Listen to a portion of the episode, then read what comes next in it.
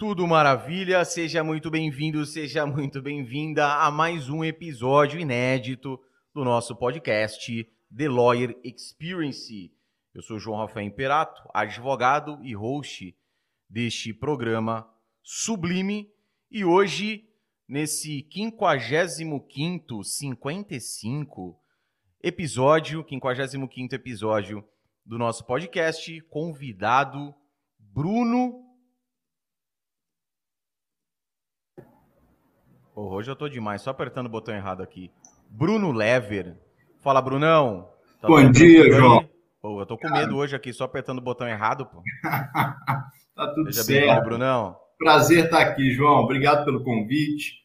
É um prazer estar aqui com você e com a sua audiência. Valeu, Brunão. Brunão, fazer o seguinte, cara. Eu já vou entrar com o patrocinador, porque depois uhum. a gente fica à vontade e vai trocando ideia. Aguenta aí que eu já volto porque dar aquele recado cabuloso, monstruoso a você, advogada, você, advogada, que precisa de um aliado à sua advocacia. Vocatus. Vocatus é um sistema de controle processual e gestão financeira que conta com um dos melhores recursos do mercado, cadastro automático de processos pela OAB do advogado, além da emissão de boletos e várias outras funcionalidades que são indispensáveis, repito, indispensáveis no dia a dia do profissional. E para você que está aqui assistindo ao vivo, assistindo na reprise, ouvindo aí no seu agregador preferido de podcast, o Vocatus está te dando 10% de desconto. Então, ó, não perca mais tempo não. Corre lá, pegue o seu cupom de desconto aqui abaixo na descrição, porque Vocatus é o melhor, o melhor sistema para o advogado empreendedor. Brunão, bora lá, já dá aquela chinelada na alma Fala o seguinte, aquela curiosidade que é importante falar para a galera aí, é como é que você escolhe quero ser advogado? Foi uma coisa já consciente há muito tempo? Foi algo que decidiu ali no último no último ano da faculdade? Conta para a galera a sua trajetória até essa até o seu diploma de bacharel em direito. Bom, João, é... meu pai é advogado. Então, muito por influência dele, eu escolhi a faculdade de Direito, acompanhava ele desde pequeno em reuniões, gostava desse mundo. É, sempre tive muita facilidade com as disciplinas da área é, de humanas, das áreas sociais. É, então, e, e sempre gostei, sempre me comuniquei bem. Durante a faculdade, todavia, né, entrei achando que seria advogado. Durante a faculdade, resolvi que seguiria uma carreira pública pensei em uma promotoria, pensei em ser juiz de direito, mas fiz alguns estágios e vi que não era isso, João. E vi que realmente a minha vocação, o que chamava, era advocacia. Por causa do desafio, por causa da dinamicidade do dia a dia, por causa da liberdade criativa, de rotina, de, de visão. E tudo isso e você vida... via, e tudo isso você via, ficava mais ainda forte em você porque você vivenciava isso com seu pai. Sim. Ah, não, mas um detalhe, João. É, quando eu entrei na faculdade, meu pai já não advogava mais. Ah, entendi. Saquei. Ele, ele acabou indo para um cargo público de, de indicação e eu descobri muito da advocacia por minha conta mesmo. Ele já não tinha escritório mais. Entendi, entendi. Saquei. E, e esse foi um, um, grande motor da minha vida. Por quê? É, eu tinha uma, uma situação relativamente confortável financeiramente na minha família durante a faculdade, mas logo que eu me formei, João, o meu pai saiu desse cargo que ele tinha, foi para o interior e falou: Olha, Bruno, se você quiser se manter Hã? Se vire-se, agora se vire. Se vira, se vira. Eu que estava acostumado a estudar, João, ele falou assim: olha, vou pagar seus três últimos meses de faculdade, e aí, ou você vem para o interior com a gente, ou você se vira para ficar aí na capital. E eu falei: da capital eu não saio, João. Estava em BH. Estava em BH. E aí é aquela história, né? É, você não vai se formar e passar num concurso público para ganhar 10 mil no dia seguinte. Exatamente e eu tinha uma série de contas para pagar. Então, meu primeiro emprego foi como analista numa empresa, tá? É, analista na área de procedimentos, regulatório e tudo mais.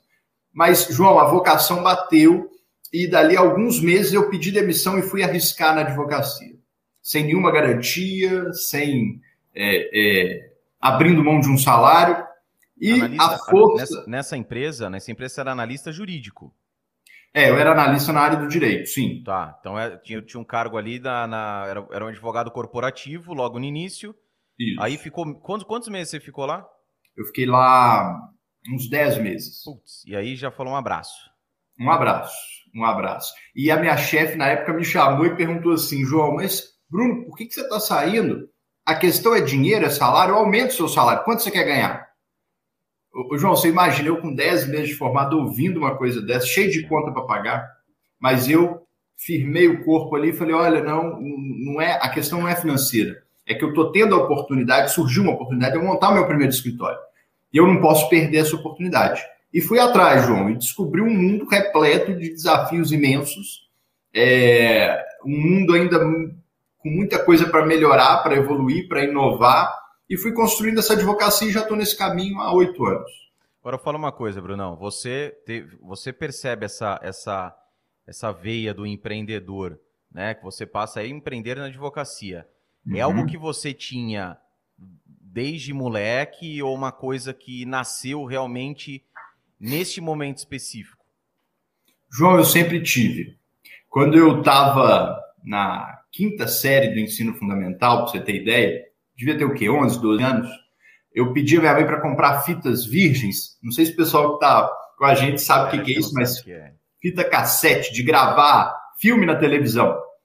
E eu comprava essas fitas, João, e gravava filmes da TV a cabo e alugava os filmes para os meus colegas de sala de aula que não tinham TV a cabo. Então, eu, eu, eu sempre tive isso desde pequeno, essa, essa questão um pouco empreendedora, de inconformismo, sabe? É... Mas, obviamente, que na advocacia é um pouco diferente. Então, logo que eu montei esse primeiro escritório, com um sócio experiente, ele já tinha 10 anos de advocacia, ele me cobrava muito isso. Ele falava: Olha, Bruno, eu sei que você estava acostumado na empresa que você trabalhava antes a receber serviço executar o serviço e devolver. Mas agora que você é sócio do escritório comigo, é diferente.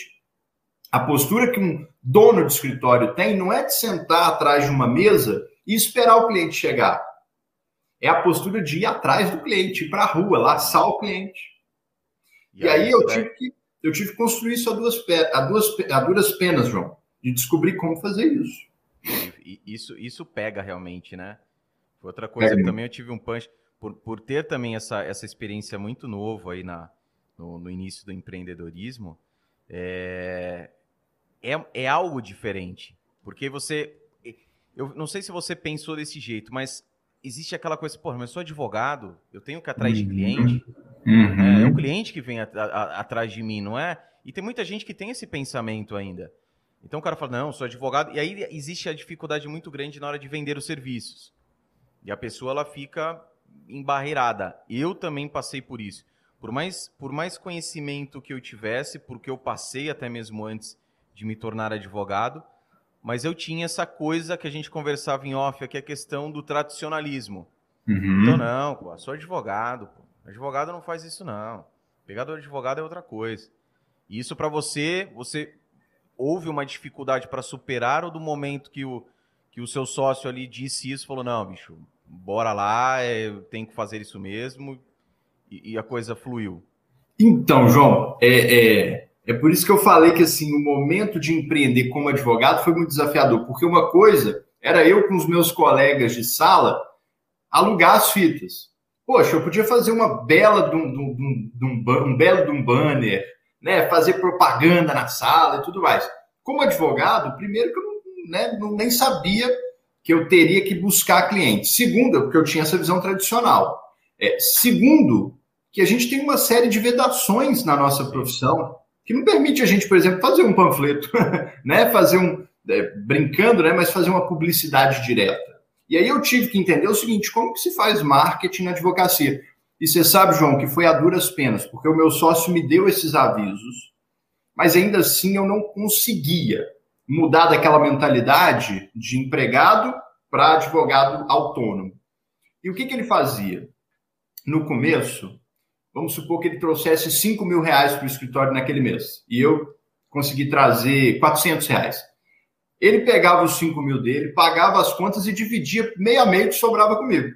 Então eu continuei naquela zona de segurança, como que um empregado. Um dia, sabe o que, que ele fez, João?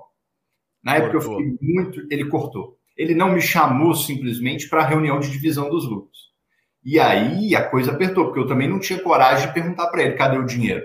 Foi a partir desse momento que eu aprendi na marra que eu tinha que descobrir como buscar cliente, como trazer Meu, cliente. O senso, o senso de urgência, né, cara? Senso de você urgência. Sabe que, você sabe que você falando também, eu, eu lembro da, da, da, época de sociedade, e é claro que a gente não fala, pô, devia ter feito isso comigo, mas uhum.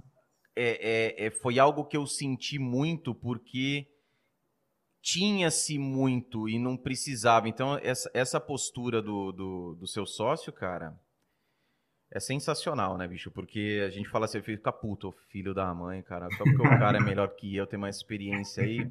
Não, deixa é. quieto. Você tá ganhando 5, vou ganhar 10, não vou dividir nada também com você. Exatamente. Entende, Isso né, aconteceu, né, João. É, Isso ah, você fica, depois. né, cara? Você fica pistola, né? Aí você fica olhando meio torto assim, já vai para casa, fala, pô, vou terminar minha sociedade, porque o cara não uhum. confia em mim. E a gente não consegue naquele momento, né? Então, porra, você tá. O sangue tá borbulhando ali. Você fala, meu, uhum. não dá, né? Dá mais sociedade, com toda a mácula que tem, né? A respeito, por, por trás da sociedade, você fala, bicho, cara. E aí, no fundo, você... aquela história de mãe, né? A mãe fala, né? Um dia você vai entender o que eu tô falando. Um uhum. dia você. Ah, vai entender nada. Passa uns anos e fala, porra, mãe, obrigado, viu? A senhora ter feito aquilo. Porque... Foi uma das coisas mais formidáveis que já fizeram por mim na minha vida profissional. isso é ótimo. Isso é ótimo. Você sabe que teve um, teve um, um convidado aqui que passou por aqui e ele, ele disse que ele teve uma conversa, cara, com o sogro dele. E foi essa conversa com o sogro que deu essa, essa, essa mudança, né, que ele queria concurso público, falou assim: o que, que, que, você quer, né? Começo de namoro, enfim, o que, que você quer? E ele falou assim: ah, quero concurso público. Não, como é que você vai ganhar dinheiro? Olha só. Como é que você vai ganhar dinheiro? Ah, estou estudando para concurso público. Falou, não. Como é que você vai ganhar dinheiro? Pô, pera lá. O cara fala isso, vai falar que vai passar concurso público, toda aquela coisa por trás, né, da, da estabilidade. Não, quero saber como é que você vai ganhar dinheiro. Entende?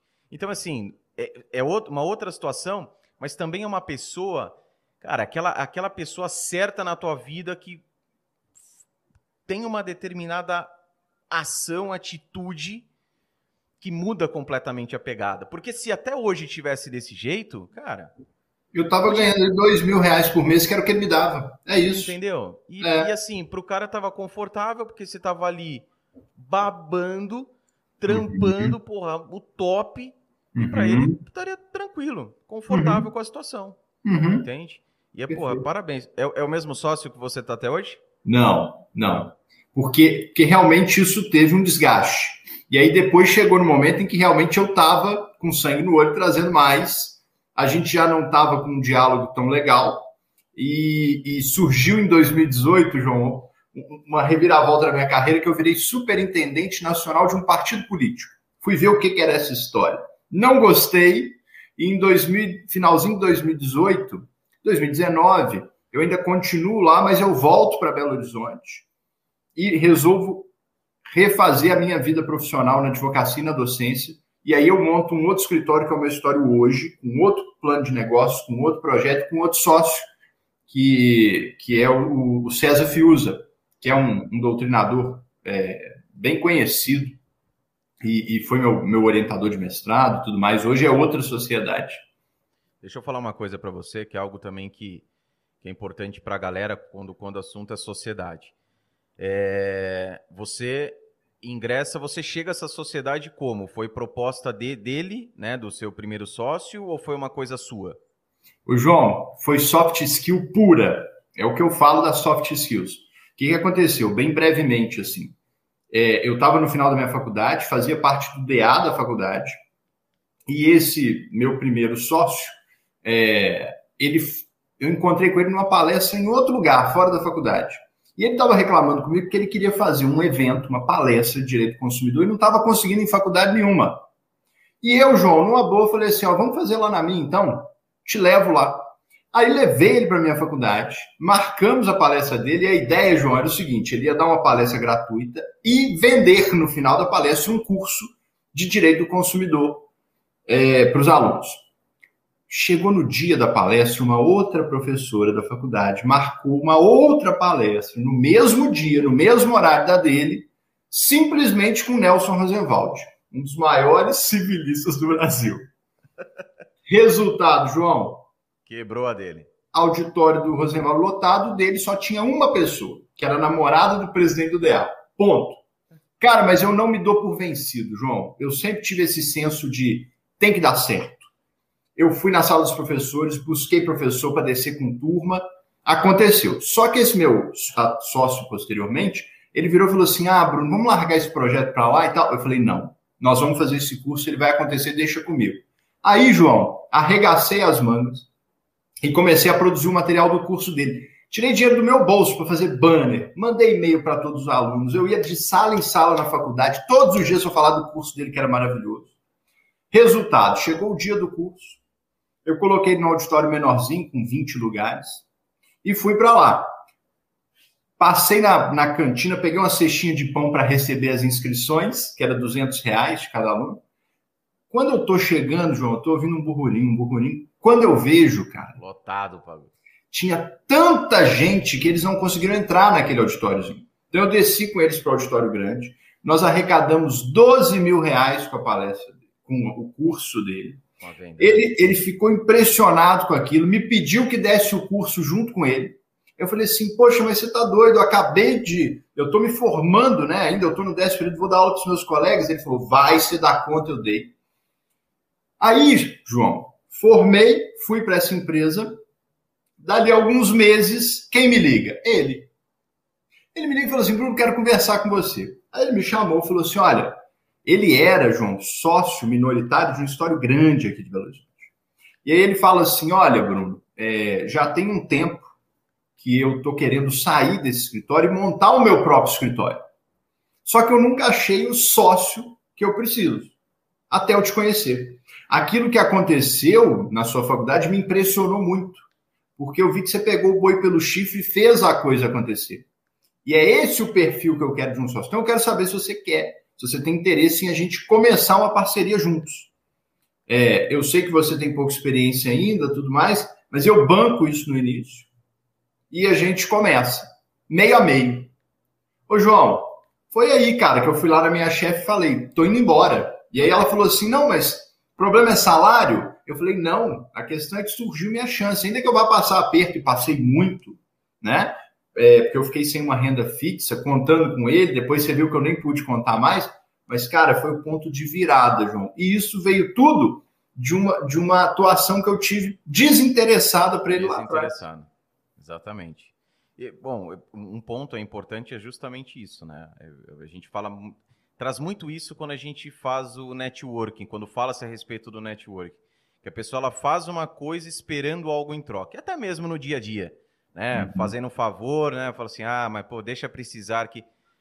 E eu, eu sempre falo a respeito disso, cara. Faça. Você pode, faça. Você pode, ajude. Né? Sem esperar nada em troca. Se amanhã ou depois chegar alguma coisa, beleza, você analisa como aconteceu com você. Mas desinteressado. Dê o seu melhor fazendo aquela parada. Se acontecer alguma coisa melhor para você adiante, sim. E às vezes não vem a coisa melhor, não acontece nem da, é, é por meio daquela pessoa que te ajudou mas por uma outra pessoa que às vezes é, é, presente naquele auditório, vendo você com toda aquela movimentação, ficou de olho. Então a gente nunca sabe, né? Por isso que é importante sempre atento com essa proatividade. Mas aí vem um ponto que que eu, que eu pergunto que é assim, que você, a sociedade ela perdura por algum tempo. Quantos anos vocês ficaram juntos? É, na verdade, eu acabei fazendo a sociedade com a esposa dele que também era advogado, é, embora eu tenha feito algumas parcerias com ele. Nós ficamos, ah, eu e a esposa dele, como sócios por cerca de uns três anos, de 2014 até 2016, 17, mais ou menos, que foi quando eu saí para ir para Brasília. E fala uma coisa para mim, na sua visão, sociedade, eu sempre falo, primeiro ponto, por ter passado por sociedade, primeiro ponto, complementação de habilidades, uhum. então os advogados com, né, é, uhum. E você dizendo isso, contando essa história, eu vejo que houve esse pensamento dele, fala, porra, o cara tem uma parada ali que eu não tenho. Ah, mas o cara é novo, porra, tá chegando agora. Mas não interessa, aquilo que ele tem é o que eu preciso, uhum. né? Uhum. E aí vem, e aí eu abro um parêntese aqui, abro e na sequência já fecho, que assim, muitas vezes o advogado, o jovem advogado, ele se preocupa muito com o fato de não ter experiência. Que até uhum. então é, porra, tranquilo, o cara não tem experiência, incomoda, né? Quando você também deve receber isso, mas eu, né, recebo com frequência de, cara, mas eu tenho medo. E se eu pegar aquele caso e perder? Então, uhum. essa falta de experiência para ele é algo que incomoda. Porque na cabeça dele o advogado é o advogado ali, cara, que é petição, audiência, petição, audiência. Só que ele acaba não enxergando alguma habilidade que ele tenha que some a outros advogados mais experientes, que pode servir como uma moeda de troca. Então eu tenho essa experiência na parte X, que seja, por exemplo, no seu caso, né, pegando o seu exemplo, ou essa, essa, essa, essa, essa questão de trazer as pessoas, né, a, a, a, é, acomodar as pessoas, conectar-se com as pessoas, coisa que o outro advogado não tem, que uhum. pode somar e haver essa troca da experiência uhum. por essa outra habilidade que você tem, porque todos nós temos. E aí tem um pouco da preguiçite, né, cara, de a pessoa pensar e falar, cara, o que, que eu posso somar para isso? E falando do digital, inclusive comentei isso no episódio de ontem, é, falando, a gente falou a respeito dos estagiários, mas vale também para os advogados, que hoje a geração que mexe muito na, na, na, nas redes sociais, na internet como um todo, cara, pode oferecer esse tipo de serviço a escritórios de advocacia, né, que, que, que, os advogados mais com mais tempo de atuação, os advogados mais antigos, né, mais experientes na, na nossa profissão, em troca justamente desse conhecimento da prática que é necessária, lógico, né, é, mas que é, essa análise dessa moeda de troca, dessa habilidade que, na minha visão, é importante. Fecho parênteses e voto no assunto. Então, assim, sociedade, complementação de habilidades. Mas tem outro ponto que pegou no meu caso também, e aí eu pergunto se isso pegou no seu também, o fim da sociedade, ou que tenha dado uma estremecida, não que seja o fim exclusivamente por esse motivo, mas é que é o momento de cada um. Quando você faz isso, eu sempre falo para a galera que procura, pô, tô pensando em fazer sociedade assim. Quem que é a pessoa? Tá? O cara ele pode ter 40 anos, mas está numa pegada violenta. E você com 25, saindo agora da faculdade, está na pegada violenta. Beleza. A probabilidade é que dê certo. Agora, uhum. às vezes, o advogado ele já está com uma carreira dele estendida, ou ele não precisa daquilo, que foi o que aconteceu comigo. Né? Uhum. O meu uhum. sócio à época, cara, porra, a advocacia pra ele era hobby, cara. Porque assim, tinha grana pra caceta de tudo que era lado, de outros negócios que já tinha, então não dependia daquilo. Eu dependia, cara. Então isso chega uma hora que pega. Para você teve alguma situação igual a essa, similar, enfim, ou algo que realmente você descreveu, você descreveu minha situação, João. É. Exatamente isso que levou ao fim da sociedade. É, eu tinha uma visão das coisas e eu dependia da advocacia, eu vivia daquilo. E ah, esse eu falo sócio, mas quem era sócia mesmo era a esposa dele. Sim, sim. E, e, a promessa é que no futuro eu e ele teríamos a sociedade. Mas ele, João, acabou enveredando por um caminho de fundar empresas, startups. E ele foi para esse caminho, levando energia e tempo para esse caminho e abandonando um pouco a ideia que a gente tinha de, de, de ter um escritório e, e sermos sócios efetivamente, né? É, unirmos esforços, formalizar uma sociedade, fazer o que ele tinha prometido que a gente faria, que seria ser sócio meio a meio, que eu estava com a esposa dele, com a sociedade com ela, enquanto ele tocava as empresas, as coisas. Eu achava que num determinado momento nós iríamos ter a sociedade. Mas isso não estava acontecendo, João. E a minha advocacia estava crescendo muito, né? É... e aí eu tinha ideias de que a gente tinha que expandir e a ideia dele era oposta, que tinha que encher de gente no lugar que era o escritório, com gente que era de empresa, e eu não concordava com aquilo. E aí foi o ponto que eu falei: não, não dá para mim, é, minhas ideias, meus planos são outros. E aí eu fui dar essa oxigenada, aceitando esse outro emprego, né? Aceitando o emprego, desfiz a sociedade com a esposa dele, abandonei qualquer projeto futuro com ele e fui tocar minha vida lá em Brasília. Vi que não era o que eu queria, e voltei e resolvi fazer isso sozinho, tocar minha visão de negócio de advocacia sozinho. Montei uma sociedade individual, mas dali a um tempo, como eu já vinha atuando com o César em pareceres, em arbitragens, a coisa funcionou tão bem que a gente falou assim: vamos fazer uma sociedade? Vamos formalizar o que a gente está fazendo? É, de fato, né?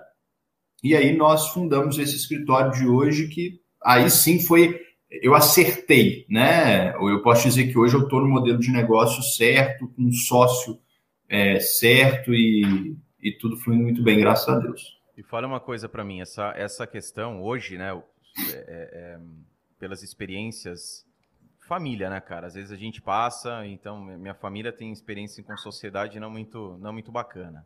Uhum. E, mas não que sociedade seja por ruim, ah, uma parada que é ruim, não. Mas você tem que saber, né, fazer essa, essa sociedade.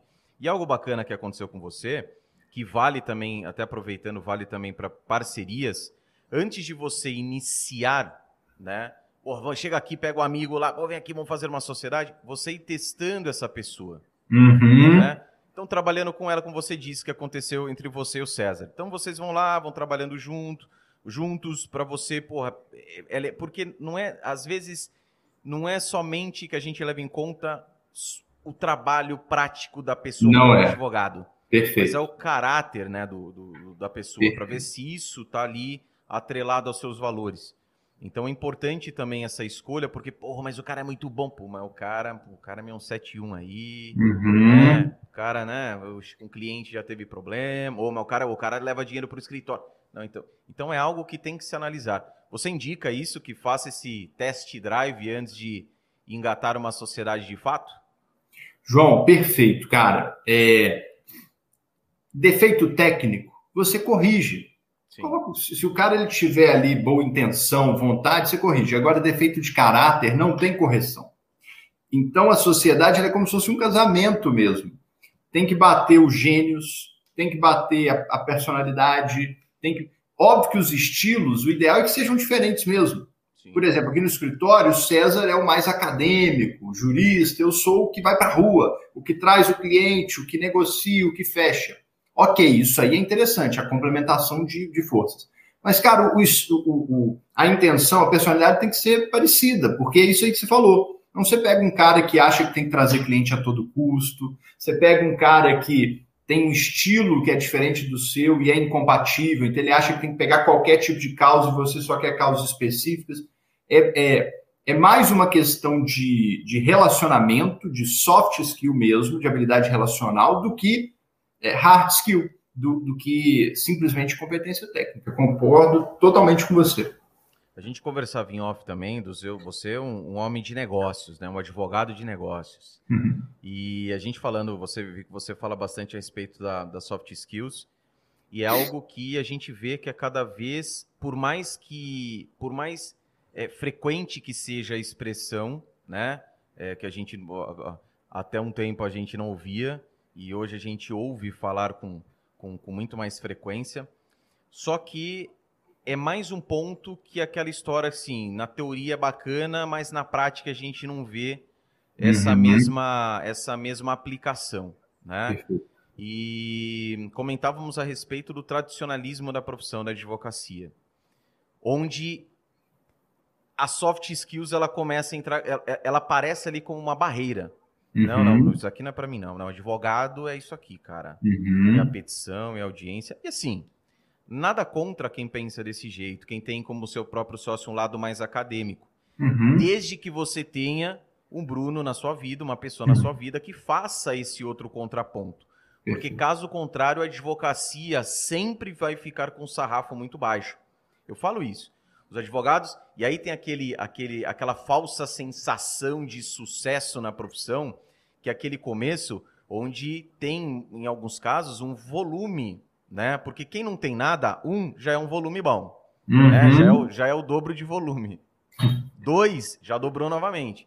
Então, às vezes, o advogado está naquela empolgação, fala, nossa senhora, mas tô voando na minha advocacia. Você fala, mas quantos clientes você tem? Cara, tô com três clientes aqui, mas...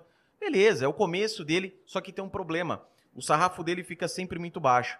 E aí, como todos nós temos as mesmas 24 horas e sabemos o trabalho que é confeccionar uma petição com uma linha, não, não estou falando, ah, não, minha, a minha não é porque eu pego ali na internet o um modelo e faço em 15 minutos, não.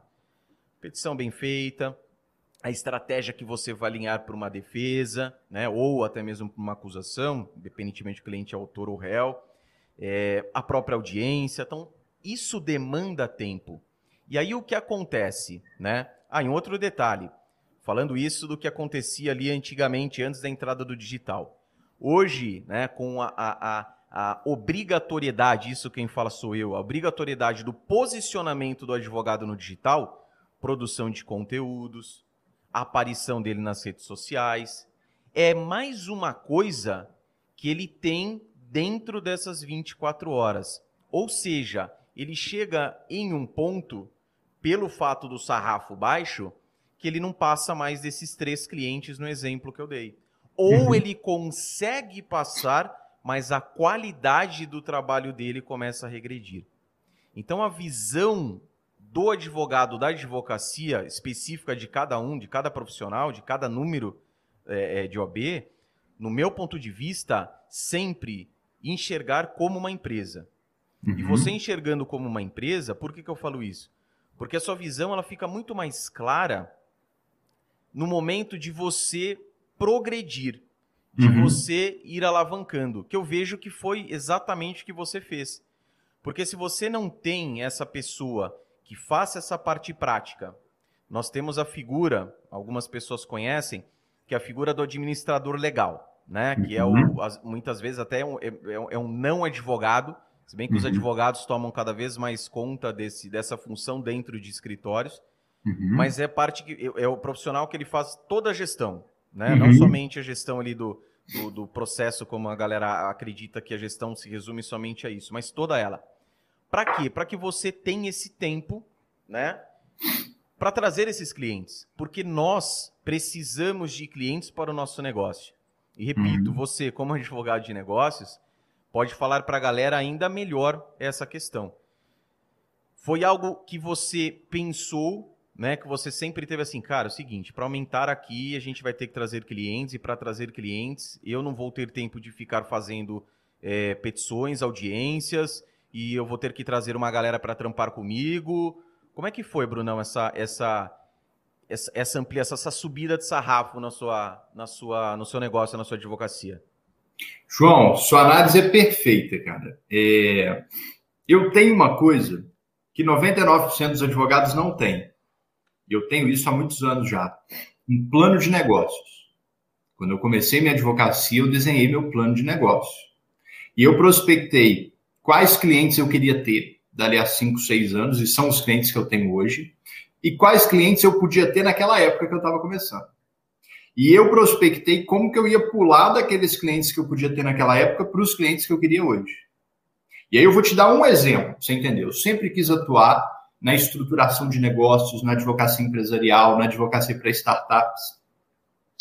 E uh, um dos clientes que eu tenho hoje, para ilustrar para você, é uma empresa de engenharia de construção civil e começou com o dono dela lá atrás tendo um probleminha com uma agência de viagens e me contratando para cuidar de uma causa no juizado especial de 4 mil reais dele.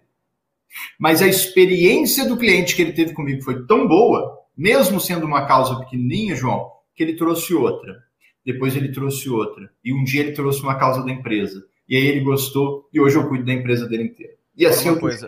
Fala só uma coisa antes de você continuar, que isso é importante para a galera entender também, que eu concordo plenamente. Muitas vezes e você, e, você é mestre, você pode até falar, não, cara, não tem nada a ver, porque pesa o título, enfim. É, mas na minha visão, assim, muitos advogados, eles se. Aí em Minas o pessoal fala agarrado, né? O pessoal tá agarrada, né? Não fala muito agarrado. Aí, aí, não fala o A, né? Não é agarrado, não, fala é agarrado. agarrado né? Então vou falar agarrado aqui até para. Então os advogados ficam agarrados naquela coisa de, ah, porque eu tenho uma pós-graduação, porque eu preciso, né? Fazer uma pós, uhum. eu preciso uhum. fazer um MBA, um, nossa, eu preciso fazer um mestrado, acreditando que aquilo vai fazer com que ele tenha mais clientes. Uhum. Diretamente pode ajudar, pode ajudar, né? É aquele plus, aquela cerejinha no bolo que pode ajudar. Mas acaba pecando justamente nisso que você disse, que é essa experiência. Veja só.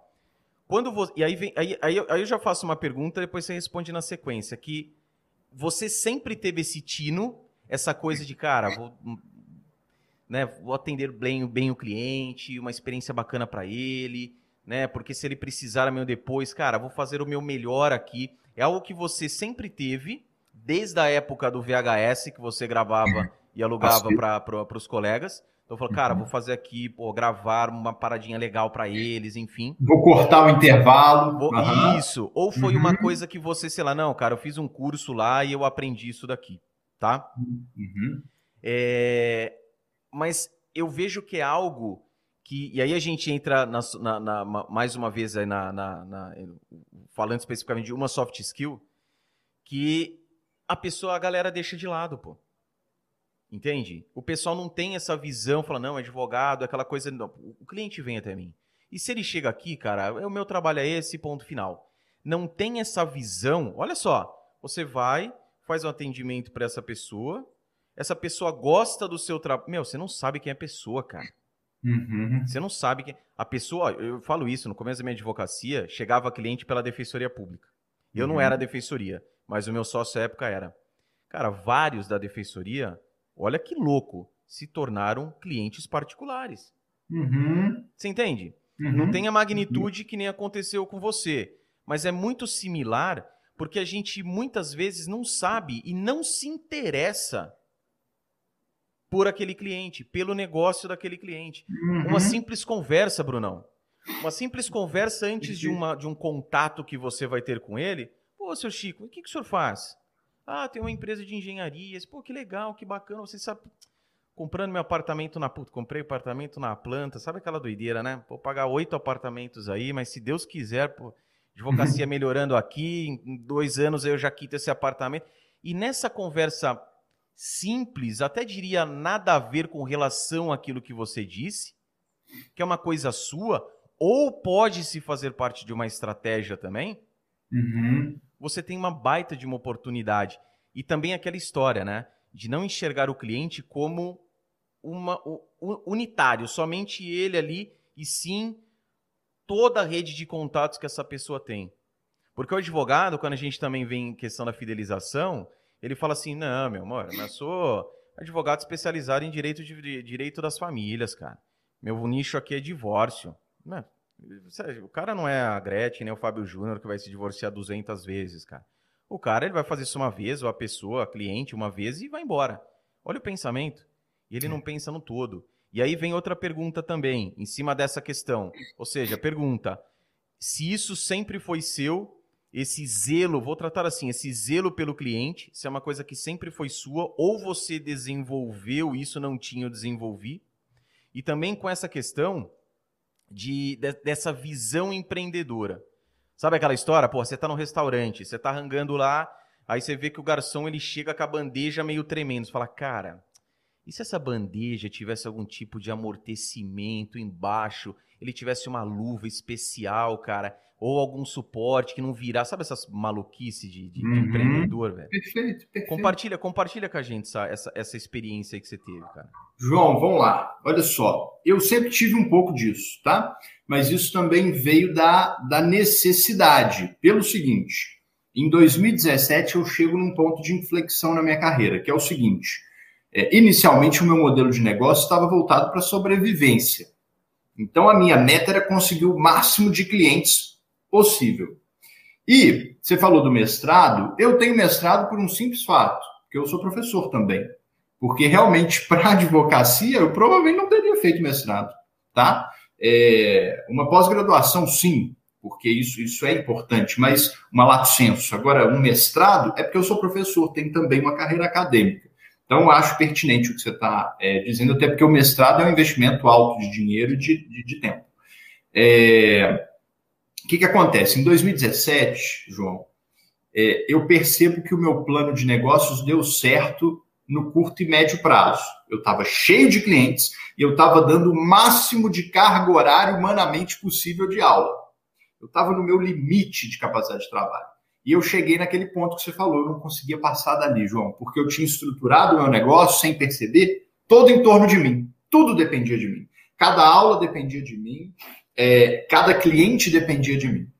E sabe o que aconteceu comigo, João? E aí é um alerta para quem está com a gente Quando eu atingi minhas metas, eu deprimi, porque eu vi que eu não tinha a próxima meta. E eu sou muito movido por, por essa evolução. Eu falei assim, poxa, eu cheguei no topo do que eu consigo chegar, eu não estou satisfeito. E aí foi o momento que eu desfiz tudo. Eu, eu pedi demissão das faculdades que eu estava, eu desfiz a sociedade e fui para Brasília. Quando eu volto, eu falei assim: eu preciso reestruturar o meu plano de negócios e dar aquele salto para o longo prazo. E aí, João, eu crio um novo modelo de negócios e descentralizo as coisas. Então, por exemplo, hoje eu sou professor, mas eu sou coordenador de pós, eu sou coordenador de faculdades, eu faço parte de um grupo educacional, e aí eu dou a visão que eu quero que os professores apliquem. apliquem. Então, hoje, eu não tenho 300 alunos igual eu tinha naquela época. Eu tenho 2 mil alunos, porque eu, eu passo a minha visão e eu tenho professores que fazem isso. Aqui no escritório hoje, a minha equipe tem 10 advogados. Eu estou aqui com você, tem duas audiências acontecendo agora nesse momento. Uma criminal, um tribunal do júri, e uma de consumidor. Tem advogados fazendo. Isso só foi possível porque eu passei a pensar como empresário e, e, e, e, sempre tive aquela preocupação assim, João, como que eu vou ganhar escala? E aí eu desenvolvi algo chamado teoria das engrenagens. Eu comecei a pensar a minha advocacia como uma grande máquina com várias engrenagens. E percebi o seguinte: a primeira engrenagem é a engrenagem que eu giro para trazer o primeiro cliente para o escritório para trazer. O cliente que eu trago no laço, que eu vou lá buscar, é um cliente que eu chamo de cliente de primeira geração. Só que nenhum negócio prospera trabalhando só com clientes de primeira geração. Eu, eu precisei desenvolver uma experiência para o cliente que fizesse não só com que ele voltasse, como que ele me indicasse para outros clientes. E aí, quando chega a indicação de um cliente desse de primeira geração, eu chamo de cliente de segunda geração. É a indicação de um cliente que eu trouxe. Mas a minha meta é maior, João. A minha meta é que aquele que foi indicado também me indique. E aí vem o de terceira geração, que é a indicação da indicação. Mas eu quero mais. Eu quero a indicação da indicação. Eu quero chegar num ponto em que liguem aqui no escritório e eu não sei mais rastrear de onde ele está vindo. Que é o que está acontecendo na minha advocacia hoje. A pessoa liga e eu falo assim: quem te indicou? Ela fala um nome de alguém que eu não sei quem é. E aí, por que, que eu chamo de teoria das engrenagens? Porque o difícil, João, é dar os primeiros giros nas primeiras engrenagens.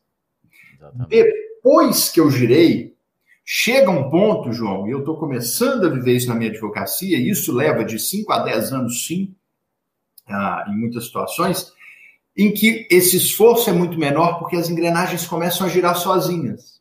Tem um monte de gente fazendo questão de te indicar, é quase se fosse um marketing multinível, brincando, né? E aí eu vou te dar um exemplo de como isso acontece. A minha mentalidade sempre foi, João, eu quero ter muitos clientes, mas eu quero ter muitos clientes de qualidade. Em que sentido?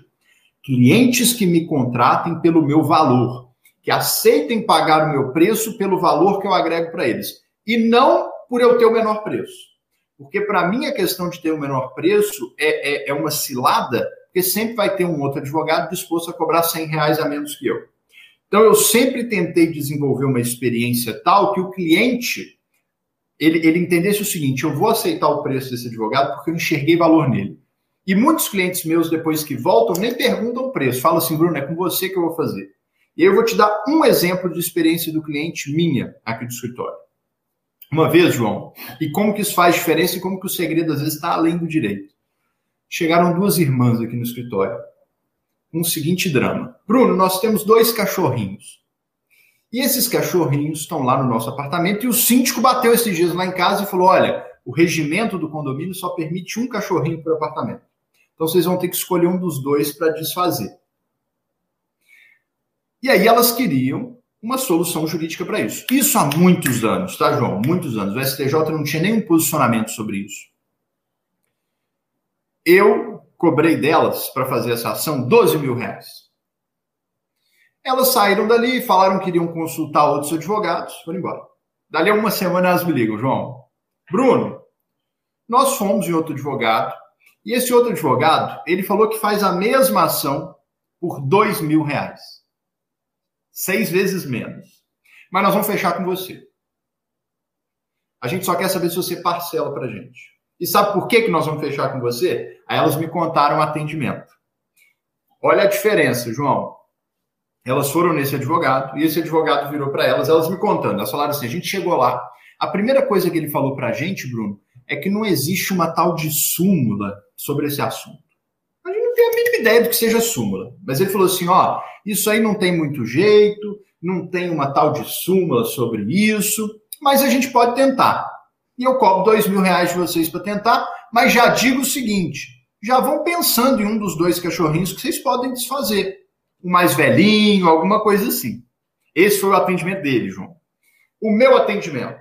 Quando elas chegaram no escritório a primeira vez, a primeira coisa que eu fiz, João, eu perguntei o nome dos cachorrinhos. É que eles chamam? Mostrei foto do meu cachorro.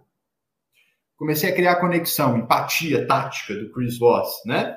Fui conversando. Aí eu virei para elas e elas falaram que isso foi determinante. Eu virei para elas e falei assim: olha, eu não posso garantir resultado para vocês. É, eu sou um profissional ético, eu não faço isso. Mas eu posso garantir uma coisa: que eu vou estar do lado de vocês, que eu vou brigar por vocês. Se tiver alguma chance, nós vamos conseguir. Nós vamos atrás dela. Então, eu não posso garantir a decisão de um juiz, mas eu vou criar a melhor estratégia para a gente ir atrás. E digo mais para vocês: não passem pelo sofrimento emocional de ter que pensar em desfazer de um dos cachorros. Se preciso for, vocês mudam de apartamento, mas vocês não, não, não cogitam, porque eu sei que o cachorro é parte da família. O que, que eu fiz, João? Trabalhei a tensão emocional, acolhi, conectei. Resultado: elas aceitaram pagar o meu preço, que era seis vezes maior do que o do outro, porque elas enxergaram valor. E nós ganhamos, nós vencemos essa ação, elas estão com os cachorrinhos. Mas para você entender, e para o pessoal né, entender a nossa conversa aqui, eu e você, que quando a gente fala de pensar fora da caixa, de ser empreendedor no direito, é entender que o advogado, quando ele vai conversar com o cliente, o cliente não quer saber de súmula do STJ, o cliente não quer saber do seu currículo. Tem advogado que vai passar 50 minutos da reunião, João, falando quão maravilhoso ele é, que ele tem mestrado em Harvard, que ele ganhou medalha de natação, que ele foi o melhor aluno da faculdade quer saber disso, cara. Se ele está dentro do seu escritório, essa parte já superou. Ali ele quer saber se você entendeu a dor dele, se você se conecta com ele, se você se habilita a tentar resolver o problema dele. É isso. E, infelizmente, João, ainda poucos advogados entenderam isso e trabalham isso. É né? maluco, né, cara? A gente falar, falar a respeito disso nos dias de hoje. Algo que é feito desde que o mundo é mundo e só que tem, mais uma vez, eu, eu vejo que há essa barreira é, na, na advocacia. Eu falo na advocacia porque não sou advogado, não sei se na medicina é assim, nas outras profissões, engenharia assim. Mas há essa barreira, na minha visão, justamente por esse tradicionalismo. Então veja, e veja, veja outro ponto quando você dizia, ah, lidamos com pessoas. As pessoas nos procuram com problemas. Uhum. Cara, e aquela coisa assim, por mais bobo que você acredite, você não pode nem cara, eu não, eu não gosto de cachorro. Entendeu? Só que você tem a sensibilidade de entender a dimensão daquele problema para aquela pessoa, né? E isso, por mais que a gente converse aqui, porque eu falo assim, quando você conversa com pessoas com esse mesmo pensamento, a gente acaba acreditando que várias pessoas pensam assim, a maioria. E não é, cara. Não é. E a gente vê a insensibilidade da maioria dos profissionais.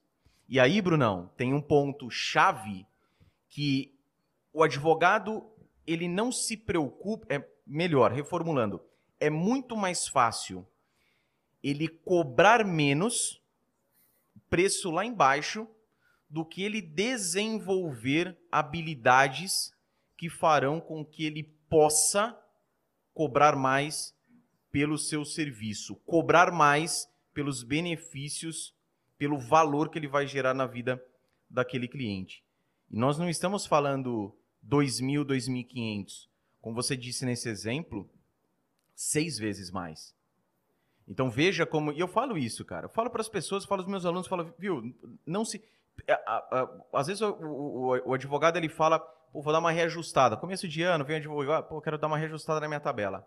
A primeira pergunta que eu faço: o que justifica esse seu reajuste? Esquece inflação, IPCA, lá, lá, lá, esses índices uhum. malucos aí, GPM, não, eu, a tabela aqui pela IGPM. Esquece isso. Mas o que você está fazendo a mais, né? A experiência melhor. Ah, não, porque eu mudei de escritório, fui para um escritório melhor. Tá, mas o que, que escritório tem, né? De, de melhor que aumenta, né? A experiência do seu cliente, porque tem que ter uma justificativa. E a pessoa sabe muitas vezes que ela paga por aquilo. Uhum. Ela sabe. Uhum. Né? E assim, ah, não, meu, porque o meu tem cafezinho, tem maquininha de Nespresso da última geração. Beleza, o cliente pode ser apaixonado pelo café, só que na hora do atendimento, se você não tiver essa, essa conexão com ele, essa empatia, essa compaixão, porque é isso, Brunão, é difícil, cara. Essa parte que você faz, eu não vou nem falar risco de dizer não, digo mesmo. A parte da tratativa com o cliente é o mais importante para o advogado. Porque tudo isso é o início para que você possa depois colocar no papel. Sim. Porque se você não tem. Ah, mas não é questão só de fechar, porque isso logicamente ajuda, ficou demonstrado aqui por você. Mas é muitas vezes o fato de você ter a atenção daquela pessoa. Uhum. Cara, olha o que, que você fez. Você chega, você fala, ah, o cachorro, tá, meu cachorrinho também, putz. E você já imagina aquela situação, você passa a segurança. Eu falo da, da, da saindo um pouco para a galera entender ainda mais do serviço e falar de produto, porque às vezes para muitas pessoas, quando a gente fala isso, para os advogados, eu sempre falo, pense em produto. Não pense no seu serviço, mas pense em produto. Uhum. Eu lembro que uma vez eu fui a uma loja de automóveis, cara, eu cheguei lá, perguntei para o vendedor, queria saber a respeito do carro. Assisti a um vídeo na internet a respeito daquele veículo e fui à concessionária ver o veículo de perto, em loco, bonitão. E eu chego lá e pergunto, faço a pergunta pro vendedor. E eu sabatino, né? Mas não sabatino porque, o cara é sabatino. Não, pela curiosidade mesmo, de ficar perguntando, falando. Meu amigo, o vendedor da loja sabia dez vezes menos do que o cara do canal no YouTube. É. Aí é difícil, né? É complicado. Que, você vai comprar? Você não vai comprar. Você não compra, cara. Entende? Então, Uhum. isso é fundamental. Fundamental. Agora me diga uma coisa. Desse cliente da construtora que você fez o primeiro caso, você já aplicava isso conscientemente ou é uma coisa ou, ou foi uma coisa sua e você parou a pensar um dia e falou assim: "Rapaz, olha, não é que eu fiz isso lá, já fazia isso lá e não sabia nem o nome disso, nem quem que- nem essa técnica, quem inventou essa técnica? Como é que foi essa parte? Porque esse cliente especificamente foi antes desse Foi, seu bem pensamento, bem antes. Muitos anos antes. Ô, João, sim, eu fazia a coisa um pouco intuitivamente. E com o tempo eu fui estudando e identificando, olha, isso aqui, por exemplo, eu aplico muito elemento de empatia tática. E aí eu fui aprimorando, mas eu, eu já fazia muita coisa intuitivamente. E, e uma mudança de percepção importante para mim, João, é, eu passei a ver que o advogado ele tem usuários ou clientes do serviço dele. E quando eu falo cliente, não é só o cliente que bate à porta do escritório, não. Eu penso que o juiz também é meu cliente, que o juiz também é usuário do meu serviço. Olha que louco. Por quê? Porque na hora que eu vou fazer uma petição inicial, a minha petição tem que ser uma experiência de leitura para o juiz. Tem que ser uma leitura que o juiz fale assim: nossa, em termos de qualidade, de arquitetura da informação, de assertividade, de clareza, de facilidade. Então, o juiz é um usuário do meu serviço, porque é ele que vai ter a experiência da leitura. Então, quando eu faço uma petição minha, João, ela tem visual law, ela tem lei de Miller, ela tem lei de saturação, ela tem regra do terço lá da fotografia. Ela tem vários elementos que fazem com que o, o cara leia a petição. Às vezes ele não sabe nem explicar por que, que ele ficou impactado, mas ele fica. É ser Eu- humano, né, Brunão? É ser humano. Cara, isso é, ó, isso é fa, cara, isso é fabuloso. De, ó, juro mesmo, cara, eu falo essa porra que arrepia. Isso é fabuloso. É porque a gente, a gente é apaixonado por isso, né, cara? É. Por essa ligação do ser humano, não é questão assim, no amo direito, não é questão isso não. Mas é algo que a gente pensa com- como essas estratégias impactam o ser humano. E o magistrado é um ser humano. Agora imagina ele, ele recebendo, ele fala, caceta, porra, doutor Bruno aqui teve um zelo, cara teve um cuidado em, em aumentar a minha experiência de leitura e de compreensão. Aí eu falo o seguinte: não vou falar que isso será determinante, ah, ele vai decidir ao meu favor por isso. Não vai. Eu, eu, eu, eu, eu creio que não vá. Mas pesa, cara. Ô, João. E a pessoa, ela pesa o seguinte: se ele teve esse. Olha, isso daí. Eu, eu estudo muito o cérebro, né, cara? Eu sou meio uhum. fissurado uhum. nisso, nessa questão do, do, do, do, do neuro, né? Uhum. E, e, é, e, é, interessantíssimo, cara. Mu, mu, muita ciência por trás disso. E às vezes a gente acaba desprezando justamente esse lado humano. Ah, não, mas isso não vai adiantar.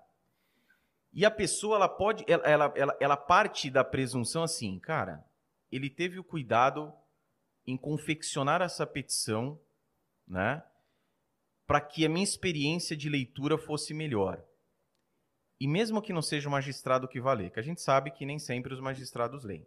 Uhum. E a gente sabe que nem sempre são os magistrados que sentenciam, eles revisam a sentença lá, mas enfim. Mas a pessoa que vai recepcionar aquilo, você teve essa experiência. Ele pensa, cara, peraí, se ele teve essa experiência, é um profissional zeloso, é um profissional cuidadoso. Já parte, e isso é importantíssimo para a galera, presunção. A pessoa ela já, ela já tem a, a presunção, ela já, ela, ela já tem a percepção positiva de que muito provavelmente aquilo que você está falando na defesa do seu cliente, você está certo. Maluco isso, né, cara? É. Mas essa percepção que pesa violentíssimo. Isso só a gente é contar uma coisa. É a confiança. Exatamente, cara. E outra coisa, já que você gosta de, de neurociência, a emoção é o gatilho da atenção. Exatamente. Na hora que você emociona o seu interlocutor, você se conecta com ele e ganha a atenção dele. Primeiro você emociona pela parte estética, obviamente, e depois por um conteúdo excepcional. Então, João, eu passei por toda uma reformulação, não só da arquitetura das minhas petições, de como, qual informação vai onde, mas do design da minha escrita. A minha petição é uma conversa com o juiz. Ela é cheia de perguntas que induzem nele as reflexões corretas, porque eu percebi, João, que o juiz se sente mais confortável de ele chegar à conclusão. Mais seguro, né? Sua, do que você chegar com a Exatamente. Porque, ó, mais uma vez, são seres humanos que têm o poder da decisão. Não são em todos os casos que ele tem aquela absoluta certeza. Se você conversar com o magistrado durante várias e várias sentenças dadas, ele vai falar assim: não, todas elas eu tive absoluta certeza. Mesmo que sejam as mínimas que ele teve essa dúvida em uma ação dessa do profissional, essa dúvida pode ser mudada. Foi o que você disse. Você não você não está induzindo uma pessoa, porque a gente fala em induzir, a pessoa fala assim, ah, induzindo a erro. Primeira coisa, está induzindo a erro. Não, é o magistrado poder de decisão. Só que ali ele tem muito mais é, é, é, é ferramentas, né? Vamos trazer, tem muito mais é, é, coisas visuais, né? Dizeres ali que para ele fica muito mais claro essa compreensão. Porque uma coisa básica, e aí a gente fala mais uma vez, se você pergunta para um advogado, ele sempre vai dizer que ele se comunica bem, que ele se veste bem e que ele, fala, que ele escreve muito bem. Só que na prática, né, eu sempre falo, na, na prática a teoria é outra. É. E, e o que acontece?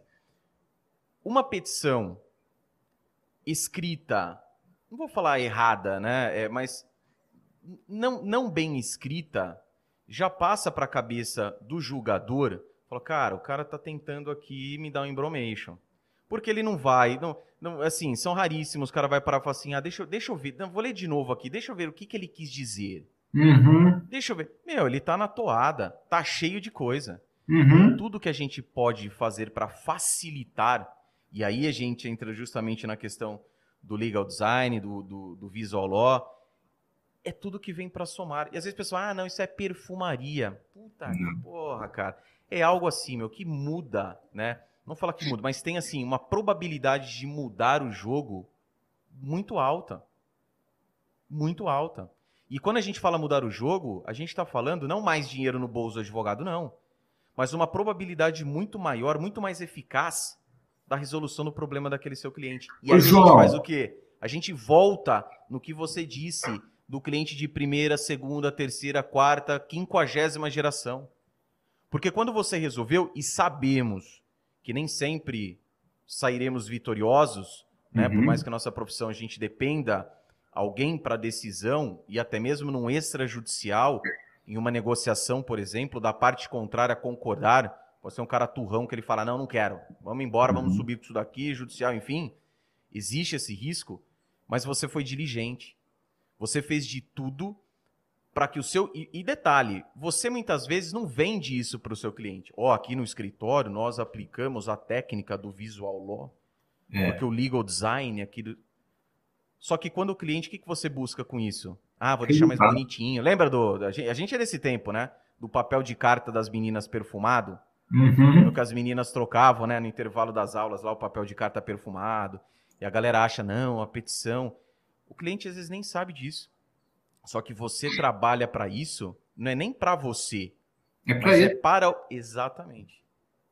Porra, Brunão. Sintonia, hein, bicho? Massa demais, cara. Bacana, né? Ô, ô, João, mas você sabe que isso pode significar mais dinheiro também? Sem cara, vou, vou, te contar uma coisa que aconteceu aqui que eu, eu não acredito. Só deixa, só deixa eu fazer uma, uma, uma, uma observação aqui. Quando eu falo de dinheiro, é para gente tirar da cabeça dos advogados aquela coisa assim. Infelizmente, a gente vê muito isso cada vez mais nas redes sociais. Né? Advogados vendendo essa riqueza para os outros advogados como se a coisa fosse rápido. É. Como se você fizesse isso sentado ali né, na praia com o seu computador, não tivesse que, que, que, que correr atrás, ralar o negócio. Então, por isso que eu falo, mas é a consequência de tudo isso, cara. Conta aí, conta aí. Eu fiz uma execução, João, e com todo esse cuidado de arquitetura da informação. A minha execução tinha oito páginas. E ela tinha uma técnica chamada One Page, onde eu resumo o caso inteiro em uma única página. Se o juiz lê aquela página, ele já entendeu o caso todo. Eu estava até procurando aqui para ver se eu tinha aqui para mostrar. O juiz bateu o olho naquela página, ele entendeu o caso. Eu fiz essa execução, ajuizei e pedi 10% de honorários da execução, que é o que o CPC prevê no momento da distribuição. Aí, João, o juiz recebeu a execução e deferiu ela em dois dias e me deu 20% de honorários. Mas como assim? O juiz me deu mais do que eu pedi de honorários? Aí eu liguei na, na secretaria para entender o que tinha acontecido. E o assessor falou assim: não, doutor, é o seguinte: no CPC fala que o juiz pode fixar 10 no início e chegando no final, se ele vê o grau de zelo do, do advogado, de cuidado, ele pode majorar para 20. O juiz já pediu para majorar no início para 20 para você. João, olha que coisa. Num momento em que a maioria dos advogados está tá preocupado se o juiz vai ler, a gente está falando de uma petição que foi lida, compreendida e que o juiz falou assim: merece 20% de cara. Então, assim, essa é por isso que eu falo que o visual law ele não é esse conceito de é, uso de elementos visuais para auxiliar a comunicação escrita. Esse conceito está datado. O Visual Law é uma das ferramentas que a gente utiliza para transformar a nossa comunicação e atualizá-la para o século XXI, para que ela seja o que ela sempre deveria ter sido. Por isso que eu sempre me faço três perguntas, João, quando eu vou aplicar o Visual Law. E eu só aplico se a minha resposta para as três for não. Primeiro, esse elemento visual ou essa estratégia viola alguma regra de decoro, porque o nosso meio ainda é bem, então não vou utilizar um meme, por exemplo. Ela viola alguma regra de procedimento e esse elemento tem uma finalidade só estética, só para deixar bonitinho. Se a minha resposta for não para as três, aí eu vou em frente e utilizo o Vijoló. Porque é isso que você falou, não é perfumaria. Se você está colocando o Vijoló para deixar a petição bonitinha, tá errado.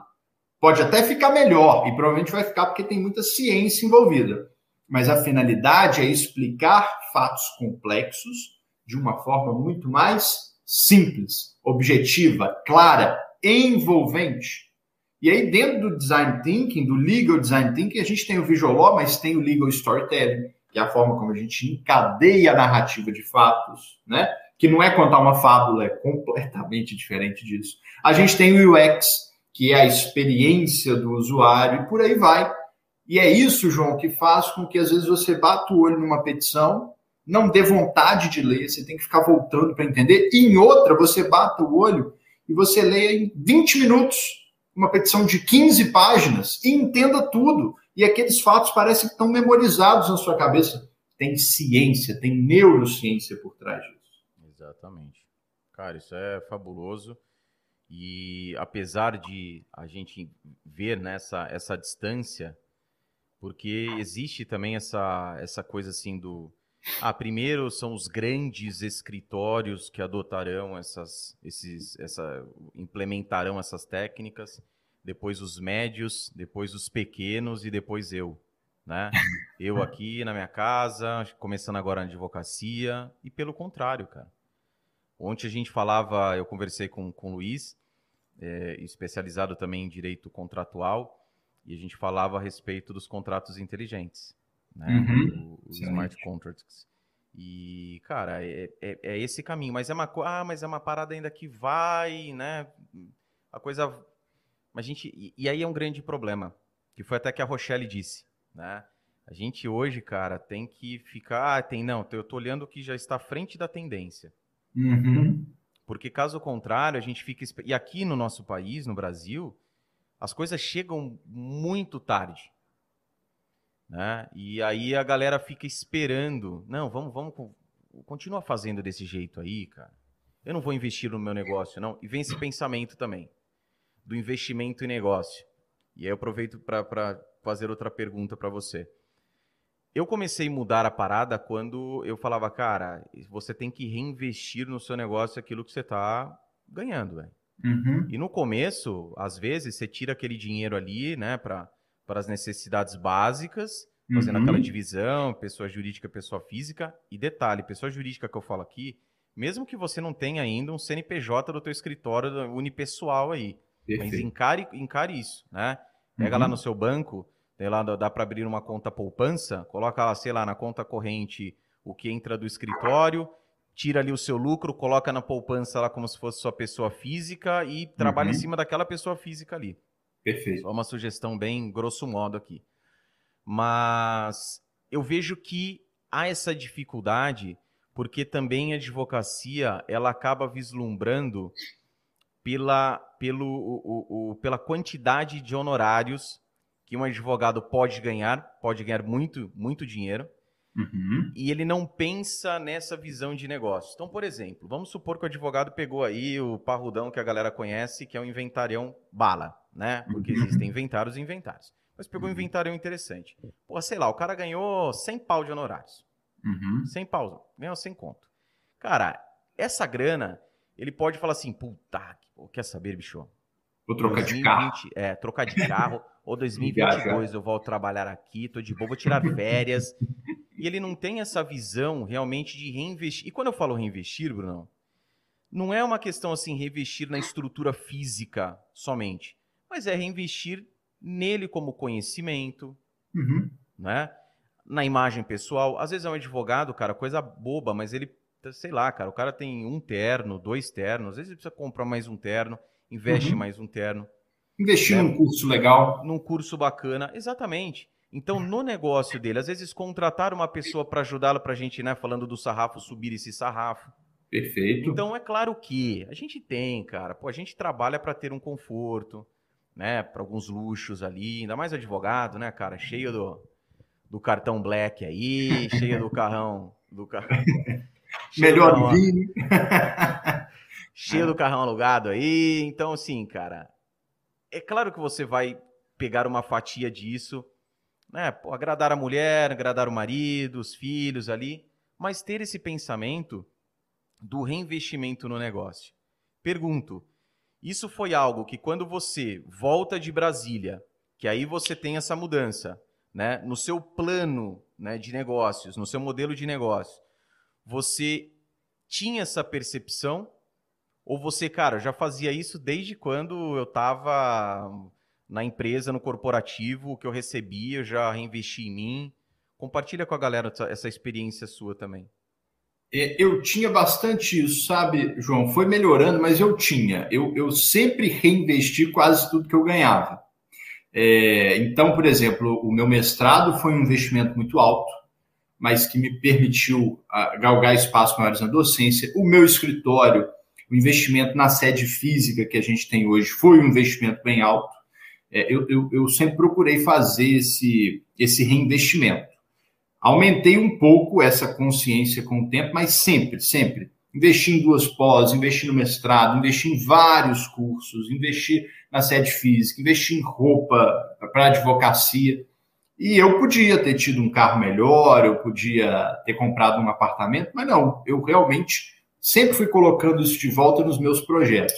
Mas e aí, João, eu... mas com esse pensamento, porque a gente, eu vou falar uma parada aqui, que é algo que eu tenho e pelo menos para mim é essencial, que é a fé de que a parada vai dar certo cada vez mais. Isso. Isso é algo que te movia também, porque quando você, cara, e não, e não é fácil, porque quando você vê uma grana entrando, e aqui eu falei de 100 mil, dando um exemplo, mas para muitos advogados, cara, pô, entra cinco conto, o cara fala, bichão, acabou. Uhum. Chega na cidade dele, lá no centro, já fecha cabaré, o cara tá, uhum. pô, é, é, o uhum. rei da cidade, é o prefeito da cidade. entende? Então, assim, realmente há essa dificuldade.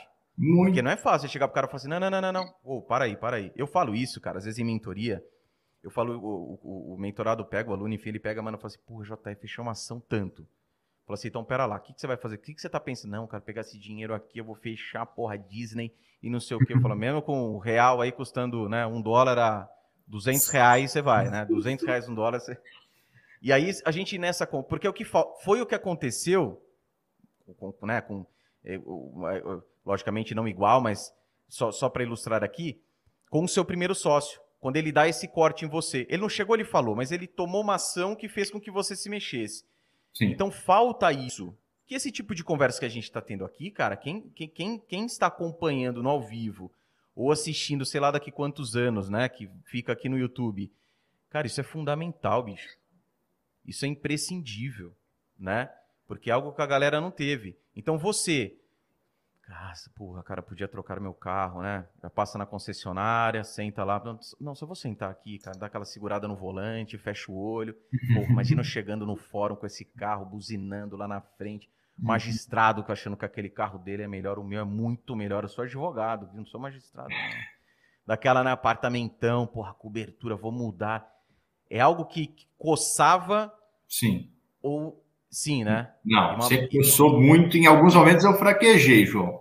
Não, fraque... eu também, eu também, bicho. Não vou falar. A galera ouve aqui e fala assim: não, os caras são porra. Não. A gente é ser humano, bicho. Não ser adianta. Humano. Entendeu?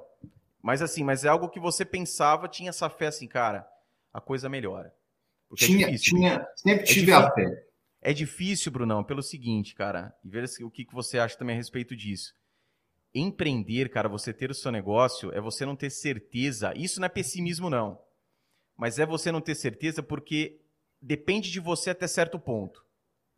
Porque do ponto para lá, cara, você não sabe o que vai acontecer. Sim. E aí é onde muita gente acaba buscando, entre aspas, a estabilidade, né? Perfeito, perfeito, João. É, é a fé, mas eu sempre tive um, um gás a mais porque eu não podia cogitar de dar errado. Eu não tinha a possibilidade de dar errado, porque eu não tinha para onde correr. Então, você acha que a opção, você acha que a pessoa com opções faz com que ela fale assim, cara, mas se der errado ali, eu vou para lá? Uhum, uhum. É a gaiolinha de ouro, João. A pessoa tá ali, ó, não tá legal, mas podia ser pior, eu tô aqui, tô ganhando pouco, mas eu tenho uma... É, seria eu naquela empresa, eu não tinha um salário lá muito bom, mas ele estava garantido no final do mês. Eu poderia ter falado assim: ah, para que, que eu vou sair aqui, arriscar e montar um escritório aqui? Eu não estou tão satisfeito, mas é que não tem tanto risco, eu tenho uma relativa estabilidade aqui. Percebe? Quando você saiu, só porque quando eu saio do corporativo, eu fiz uma reserva de emergência antes. Eu não fiz, não. É isso que eu ia falar. Você saiu meio assim, você vai, vai no abraço. No mês seguinte, você não tinha nada na conta. Isso. Tinha mês, cara, eu contava com o cheque especial. Eu considerava a minha renda incluindo o cheque especial que era 400 reais. Tinha mês que eu estava 40 reais no negativo. Foi uma época muito difícil da minha vida, João. Muito, muito. Por isso que eu Mas falo que eu tenho. Acreditando. Sempre acreditando. Cara, e o seu pai? E o seu pai nessa parada? Porque o seu pai tinha uma condição bacana. Nessa Mas aí, parada, ele você... interior, ele já não tinha mais. Ah, por, isso, tá. por isso que ele Mas... disse: olha, a hora que você formar, se você quiser continuar aí na capital, você está por sua conta. Mas se quiser vir para cá pescar comigo aqui, bora. Exato. Mas isso tá para mim não era uma opção. Eu não queria ir para o interior. Eu queria continuar aqui onde eu estava. Sempre gostei de Belo Horizonte. E outra coisa, Brunão, a sua família, amigos, eu não sei se essa época você já tinha ah, uma, alguém ao seu lado aí, né? Mas as pessoas te encorajavam, te apoiavam? Porque a gente ouve falar também a respeito disso, né, cara? Ah, porque eu não tenho apoio, porque eu quero ser da empresa para montar Você sabe o que, que eu mais ouvia, João? Sabe o que, que eu mais ouvia? Poxa, mas você é tão inteligente, por que, que você não vai ser juiz? Por que, que você não vai fazer um concurso público? Cara, isso era difícil, pesava muito, João, porque eu ouvia isso. questionava, né, cara? Mas você, mas você, você não, aí que tá. Essa época, é porque você pensou no concurso público. Você pensa no concurso público durante o curso ou depois? Durante. No meio do curso. No meio. Depois eu abandonei essa ideia. Mas quando a galera começa a falar essas coisas para você, você começa a sopesar, você fala assim, puta vida, cara, será?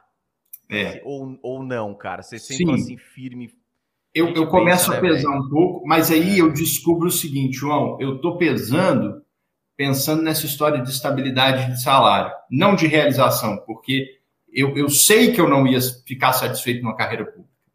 Então eu falei assim, olha, a relação que eu vou ter que ter para passar num concurso é a relação que eu vou ter que ter para construir uma carreira onde eu quero. Então eu vou cuidar do que eu quero. Eu sei que eu vou dar conta de ser bem sucedido no que eu quero fazer. Então eu vou fazer o que eu quero. E aí, cara, chegou uma hora, João, que eu falei assim: a partir de agora, quem disser isso para mim, vai entrar por um ouvido e sair pelo outro. E eu estou convicto no meu plano e vou fazer ele dar certo. E aí que as coisas começaram a andar. Porque não dá para você também ficar dividido entre uma coisa e outra. Você não faz bem nenhuma coisa, nem outra. Mas foi um caminho árduo, sabe? Eu tive algumas mudanças de mentalidade importantes. Por exemplo, a primeira delas, João, eu conversando com um advogado muito experiente, cara, com 40 anos de advocacia, e reclamando para ele dos meus honorários de sucumbência. Eu estava muito insatisfeito que os juízes só me davam 10%, só o mínimo. E aí eu me queixando com ele que esses juízes eram injustos, etc, etc. Aí ele virou para mim, João, e falou assim: Ô Bruno, como que você pede os honorários de sucumbência na sua petição? Aí eu, com aquela imaturidade, impaciência da juventude, virei para ele e falei assim: uai, como todo mundo. Requer seja o réu condenado nas custas honorários a serem arbitrados no importe máximo de 20%. Aí ele virou para mim, João, falou assim: ah, agora eu entendi, ué, você está dando ordem para o juiz, ninguém gosta de receber ordem. Aí eu mais uma vez retruquei e falei assim: e você acha que o juiz lê requerimento de petição? Aí ele me deu a grande lição, João. Ele virou para mim e falou assim: esse é o problema da sua geração. Como vocês acham que vocês não são ouvidos, vocês escrevem como se ninguém fosse ler. Experimenta mudar a forma como você escreve. E aí, João, eu apliquei isso para tudo e os resultados começaram a vir. Né? Por isso que hoje eu penso em arquitetura da informação, design da escrita, vejo os resultados. E mais, outra mudança de mentalidade. No século XIX, um, um engenheiro britânico chamado Robert Stephenson, ele resolveu construir uma locomotiva super veloz, João. Ela era tão veloz que o nome dela era Rocket ela andava inacreditáveis 40 km por hora.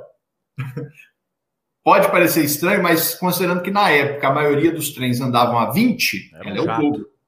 Ela era um jato, né? E ele achou que ia ser um sucesso, João. Sucesso. Só que o povo britânico não gostou da ideia. Por, por, mais inacreditável que seja. Saiu uma notícia no jornal uma vez, uma manchete na época, dizendo assim: o que seria mais ridículo do que a perspectiva de andar duas vezes mais rápido que uma charrete? Mas ainda assim, o Stephenson acreditou no projeto dele e criou a Rocket. E a Rocket foi um sucesso tão estrondoso, João, que uma das coisas que ela fez foi unificar os horários das cidades britânicas sobre o horário da rodovia, da, da ferrovia. Porque na época cada cidade britânica tinha a sua, o seu fuso horário. Mas a Rocket era tão rápida que não estava batendo mais as coisas. E logo as pessoas começaram a perceber as vantagens de chegar mais rápido no trabalho, de chegar mais rápido em casa. Por que, que isso é importante para nós advogados? O advogado autônomo, ele é um designer de serviços. Nós desenhamos a todo momento soluções jurídicas que nós vamos oferecer para os nossos clientes. E nós temos duas formas de fazer isso. Uma, como você bem disse, é olhando para trás, olhando para o passado e entendendo o que as pessoas querem hoje. E aí eu tenho muita gente fazendo isso no mercado e a competição é muito grande. E aí o preço pesa muito.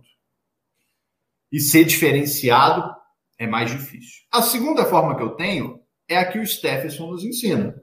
É olhando para o futuro entendendo o que, que as pessoas vão querer lá na frente. Os problemas que nem elas perceberam ainda que têm e soluções que elas nunca imaginaram, coisa que a Apple faz com brilhantismo.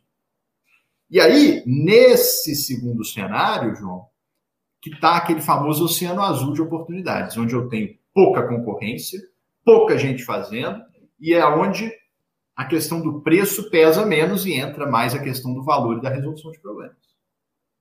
E aí, Brunão, mas tem, tem a galera que fala o seguinte: fala, Brunão, beleza, cara, só que, bicho, eu é um cliente aqui, um cliente acolá, o meu público-alvo, ele não é esse tipo de. de eu tenho que aplicar ali o, o arroz com feijão.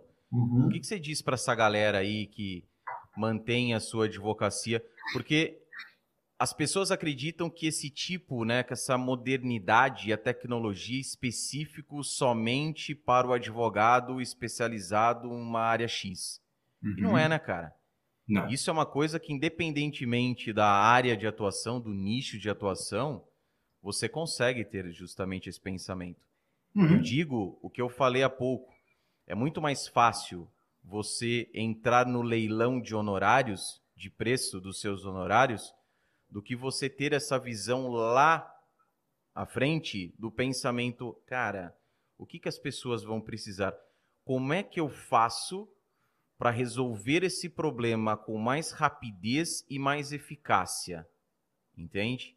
E aí vem, vem um estudo, eu, eu estudo muita coisa de fora, e lá no, no, nos Estados Unidos, a coisa vem, né?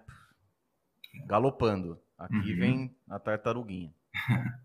Lá é a Rocket. É, lá é Rocket, é. E, e ali eles falam o seguinte, que a única... Eu, nesse ponto específico é uma coisa que eu discordo. Porque lá é muito focado nas, na, nos, no, nos grandes escritórios que trabalham para empresas, né? uhum. né? E é claro que a empresa, ela vai, cara, buscar, na grande maioria das vezes, o preço menor de honorários, né? Eu falo isso até por ter trabalhado anos dentro de corporativo e era assim, bichão, contrato fechado. Você uhum. quer, é isso daqui. Uhum. Não quer. Só que o pensamento de muitos advogados era o quê? Eu quero essa grande cliente, mesmo sabendo que aqui eu vou ter que ganhar no volume, ou mesmo que seja num volume menor, ganhar menos, uhum. mas ela servirá de porta de entrada para outros clientes. Ela é a âncora, né? É a exatamente, loja exatamente. É loja âncora, que a galera acha, porra, imagina o shopping, como que ganha com a C&A lá, com a Americanas, com a... Ganha nada, né? Pouquíssimo. Essa galera, é, ele, ele ganha da, da, das menores ali porque tem, enfim. E é claro que, respeitando, né, existe a vedação, inclusive, é, da OAB com relação a essa publicidade. Outro dia um aluno uhum. queria, porra, colocar no folder dele ali, na, no site dele, a as empresas, né, para as quais ele trabalha. Falei, não vai fazer essa, essa loucura. Tem muito que escritório dar... que põe, viu, João? Mas não pode. Põe, Realmente põe, não pode. Põe. A galera, galera acaba colocando. Mas aí tem justamente, voltando nessa questão do, do americano, que ele fala exatamente o seguinte: ó, você tem que resolver com rapidez, né?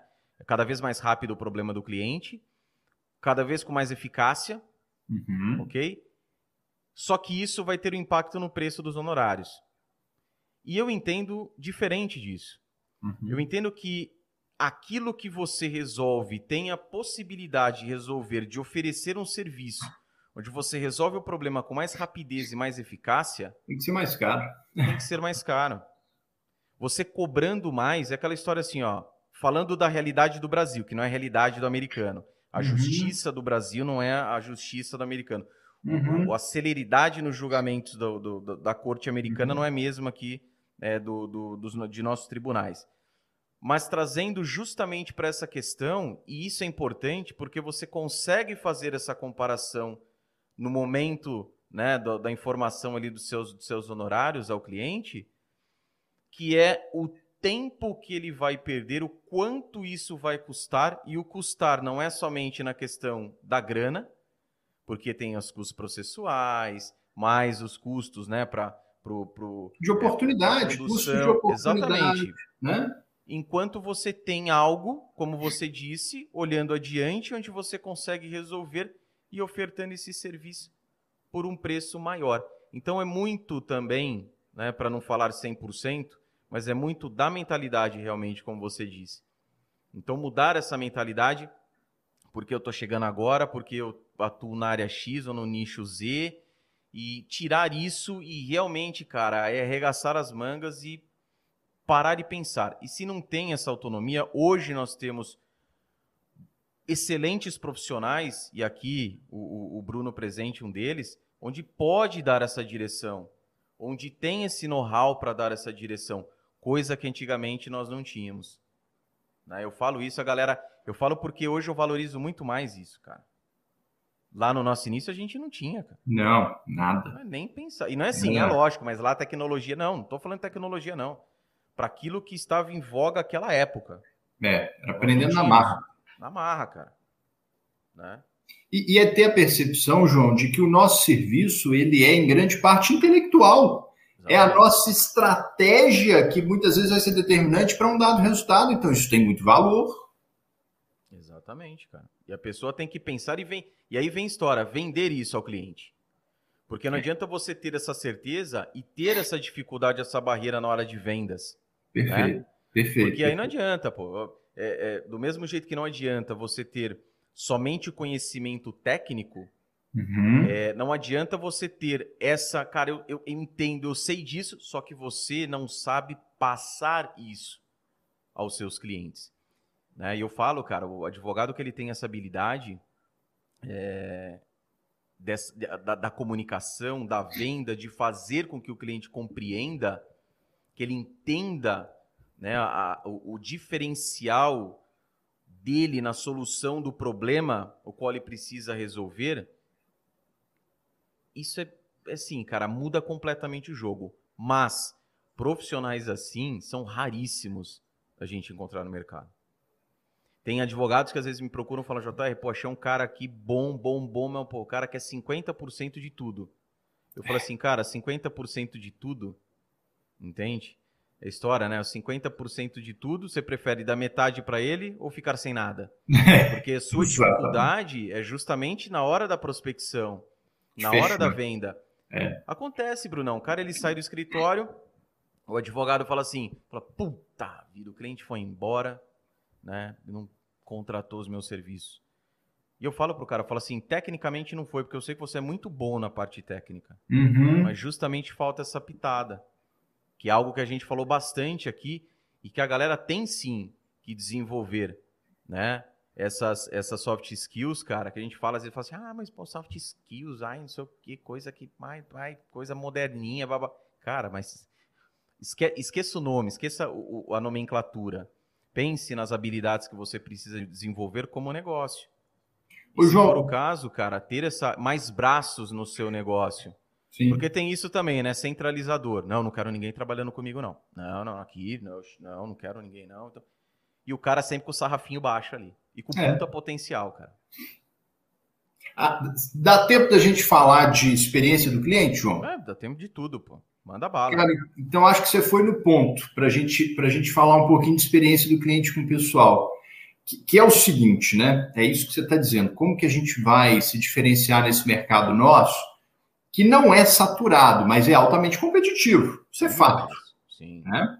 É, eu diria duas coisas, João, e aí acho que assim, né, você, traz a sua visão do que você pensa. Primeiro, é, é, entender que quando a gente fala de experiência do cliente, é cabível para qualquer cliente.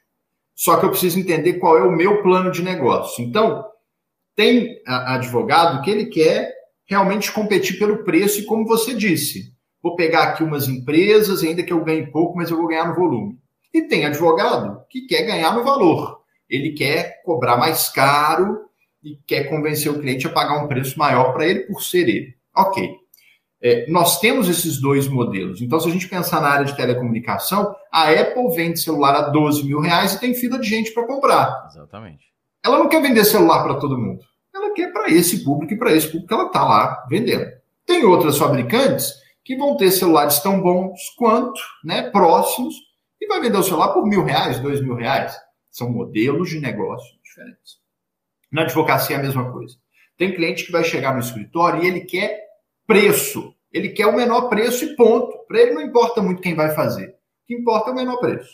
Então eu tenho que entender isso e adequar minha proposta. Se tem cliente que ele quer valor, Com esse eu posso agregar valor, trabalhar valor para cobrar o preço compatível com o que eu acho adequado. Eu preciso fazer essa leitura. E aí eu vou trazer um exemplo, João, para a gente conversar em cima disso. De como a experiência do cliente impacta na qualidade do serviço, nas engrenagens, no, no, nos honorários e tudo mais. Imagina a situação do médico. Está lá no consultório dele, chega um paciente e fala assim: doutor, estou com muita dor de cabeça, mas eu sei o que é o meu problema. É estresse. Então eu preciso que o senhor receite o remédio X para mim, que é o remédio que sempre funciona. Aí esse médico, João, pega o receituário, dá o diagnóstico que o paciente pediu, dá o remédio que ele pediu, bate o carimbo e entrega. Poxa, super eficiente, né? Mas quando eu conto essa história, o pessoal fala assim: esse médico é um louco, não é possível que tenha um médico que atue assim. Médico eu não sei, mas advogado tem um monte que atua exatamente assim. Ele está no escritório, o cliente chega e fala assim: doutor, quanto custa uma ação para rescindir esse contrato? Aí ele fala: 3 mil reais. Aí o cliente, beleza, vamos fazer.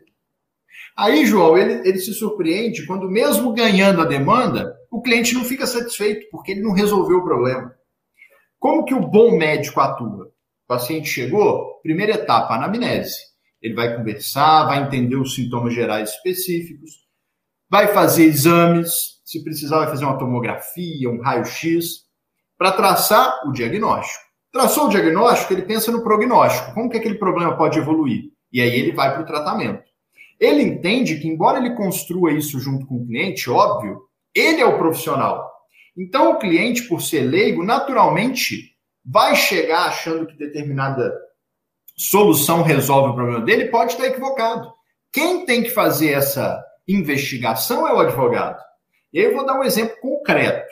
Estava aqui no escritório uma vez, chegou o seu Zé. O seu Zé é dono de uma grande rede de supermercados. Chegou tão estressado aqui no escritório, João, que ele nem me deu bom dia. Ele já chegou perguntando assim para mim: Doutor, quanto custa uma ação para rescindir um contrato? Só que eu não sou médico ruim, eu sou o bom médico, João. Então eu, eu perguntei para ele o seguinte: Ô, seu Zé, calma aí, senta aí, me explica para que, que o senhor quer uma ação de rescisão de contrato. Aí ele me explicou, João, que a rede de supermercado deles tinha como carro-chefe a venda de produtos orgânicos. E ele tinha um fornecedor exclusivo que atendia a rede. Só que os alimentos estavam vindo muito sujos, com minhoca, com terra, esquisitos. E aí ele notificou, o jurídico dele notificou a empresa, e sabe qual foi a resposta do produtor? Que o produto era orgânico e que aquela era a prova de que ele era orgânico. Que se ele fosse quimicamente tratado, não tinha minhoca, não tinha nada, mas tinha veneno. Então que aquela era a prova de que o produto estava ok. Ele estava revoltado, João. E veio aqui no escritório e falou assim: olha, eu quero rescindir esse contrato e se o senhor conseguir uma liminar para mim em uma semana, eu pago extra. Só que aí, João, eu começo a investigação, a anamnese. E eu fui entendendo qual era a importância estratégica daquele contrato no negócio dele. E a gente tem um grande desafio, João. Quando o cliente chega, a gente tem que convencê-lo a contratar a gente. Mas, primeiro, a gente não pode garantir resultado. E, segundo, às vezes a gente tem que dizer para ele que ele está errado que a solução que ele acha que resolve não vai resolver. Só que eu não faço isso, eu não sou doido de falar para o meu cliente que ele está errado. Então eu conduzo a coisa de uma forma tal que ele, depois da conversa comigo, chegue a essa conclusão. E foi o que eu fui fazendo com o seu Zé. Fui conversando com ele, entendendo o negócio dele, entendendo como funcionava o ramo de produto orgânico. Ele estava crescendo 10% ao ano por conta das vendas do produto orgânico. Quando eu sinto que o cliente está pronto para fazer as reflexões que ele tem que fazer, eu jogo uma pergunta aberta, uma pergunta calibrada para ele. Então eu virei para o seu Zé, depois de uma hora e meia de conversa, João, e falei assim: seu Zé, vamos fazer um exercício aqui. Vamos imaginar que nós ajuizamos essa ação, rescindimos o contrato. Semana que vem já está rescindido. Como é que o senhor vai se sentir? Aí ele parou, João, e ficou olhando para a janela um tempo. Bom sinal, já tinha coisa nova na cabeça dele depois da nossa conversa. Aí aconteceu a coisa mais engraçada. Ele parou, olhou para mim e falou assim: Eu vou estar tá ferrado. Eles usam uma palavra mais feia, mas eu vou falar ferrado. Eu falei: Não, seu Zé, o senhor não entendeu. Eu perguntei se a gente ganhar. Ele falou assim: Eu vou estar tá ferrado. Eu, Por que, seu Zé? Ele falou: Bruno, eu estava tão nervoso com essa situação que eu não parei para pensar o seguinte: Quem que eu vou colocar no lugar desse cara? Em uma semana eu não arrumo outro fornecedor. Então, eu, eu, eu preciso me programar melhor para isso. E pensando bem, Bruno, Ele é um bom fornecedor, ele não atrasa, ninguém passou mal com os produtos dele. Eu criei um departamento de higienização na rede e os produtos chegam lá, são higienizados, isso só me aumentou o custo. Pensando bem, se ele topar pelo menos dividir esse custo comigo, tá tudo certo, funciona melhor. Aí eu virei para ele e falei assim, ô, seu Zé, então talvez o senhor não precise de uma ação de rescisão de contrato, o senhor precisa de uma ação de revisão de contrato. Ou melhor, vamos notificar eles, vamos sentar para conversar. João, ele ficou tão impactado com aquilo, de um advogado ter mostrado para ele que tinha anos de experiência no negócio, que a solução que ele achava que resolvia não resolvia. E ele falou assim: Bruno, uma liminar dessa podia me quebrar. Por quê? Porque no ramo de alimentos, se eu não tenho produto, o meu cliente vai no concorrente. E aí ele foi no concorrente e não volta. Então, se a gente rescinde, eu fico sem fornecedor por uma semana até achar outro, eu tenho desabastecimento e já era, eu quebrei minha rede. Exatamente. Ele ficou tão impactado, João, que ele, na hora que eu propus os honorários para a gente fazer a negociação, ele nem questionou. Por quê? Porque ele viu o valor. Mas é por isso que eu cobro pela minha consulta, porque eu vou gastar uma, duas, três horas com o cliente se necessário. Diferente, às vezes, do advogado que não cobre, quer atender rápido, fechar rápido e não faz essa investigação. É por isso que meus clientes voltam. É por isso que quando eu resolvo o problema, eu resolvo de verdade. O cliente vê que o problema foi resolvido. É por isso que eu agrego. É por isso que eu não levo tudo para o judiciário. Né? Isso é essa questão é algo que você fazer a pessoa, né, já muitos, né, já procuram um advogado com aquela, com, a, com, com, os nervos à flor da pele. Eu tive um caso também com, com puta, era uma briga de irmãos, cara. Puta, e, e pior ainda, pior, irmãos com dinheiro. Porque a galera quando vai brigar, porque tá sedento, a hora que você fala preço de honorários, a hora que você fala que tem escudos processuais, que pode rolar lá na frente sucumbência, enfim, a pessoa tira o pé. Agora, com dinheiro, o cara dá cheque em branco, bicho. O cara quer saber. Ele quer ter o gosto da treta. Uhum. Entende? Ele quer ter o gosto da briga. E tava nesse naipe aí. Mas especificamente nesse caso, e é, é, é, é essencial isso, primeiro você ouvir. Uhum. Porque você conseguiu fazer com que ele refletisse, porque você o ouviu. Uhum. Deu atenção a ele. E isso é uma coisa que é carente. Uhum a história do atender a não cobro e eu e, e, e, pelo fato de não cobrar eu atendo rápido, né? Uhum. É, tem advogados que dizem o seguinte, cara, mas eu demoro, eu não cobro, mas eu demoro para o atendimento. É pior ainda. não pelo fato do tempo, mas pelo fato que esse tempo que você utilizou, é trabalho. Você só ficou ali e muitas vezes é o que acontece. Você só utilizou esse tempo ou falando de você, uhum. tentando fazer que o cliente comprasse. Olha que louco. O cliente não compra você, o cliente compra a solução do problema. E a solução uhum. do, problema é o, é o, do problema é o valor, os benefícios resolvendo aquilo. E é algo que, se você não fala diretamente, você faz a pessoa pensar. Que é isso que você fez. Quando você fala, fala assim, beleza, é o seguinte, você, já, você aponta as consequências e tem cara que fica puto. Uma vez eu li uma uhum. matéria, já faz um bom tempo, mas ficou cravada na mente.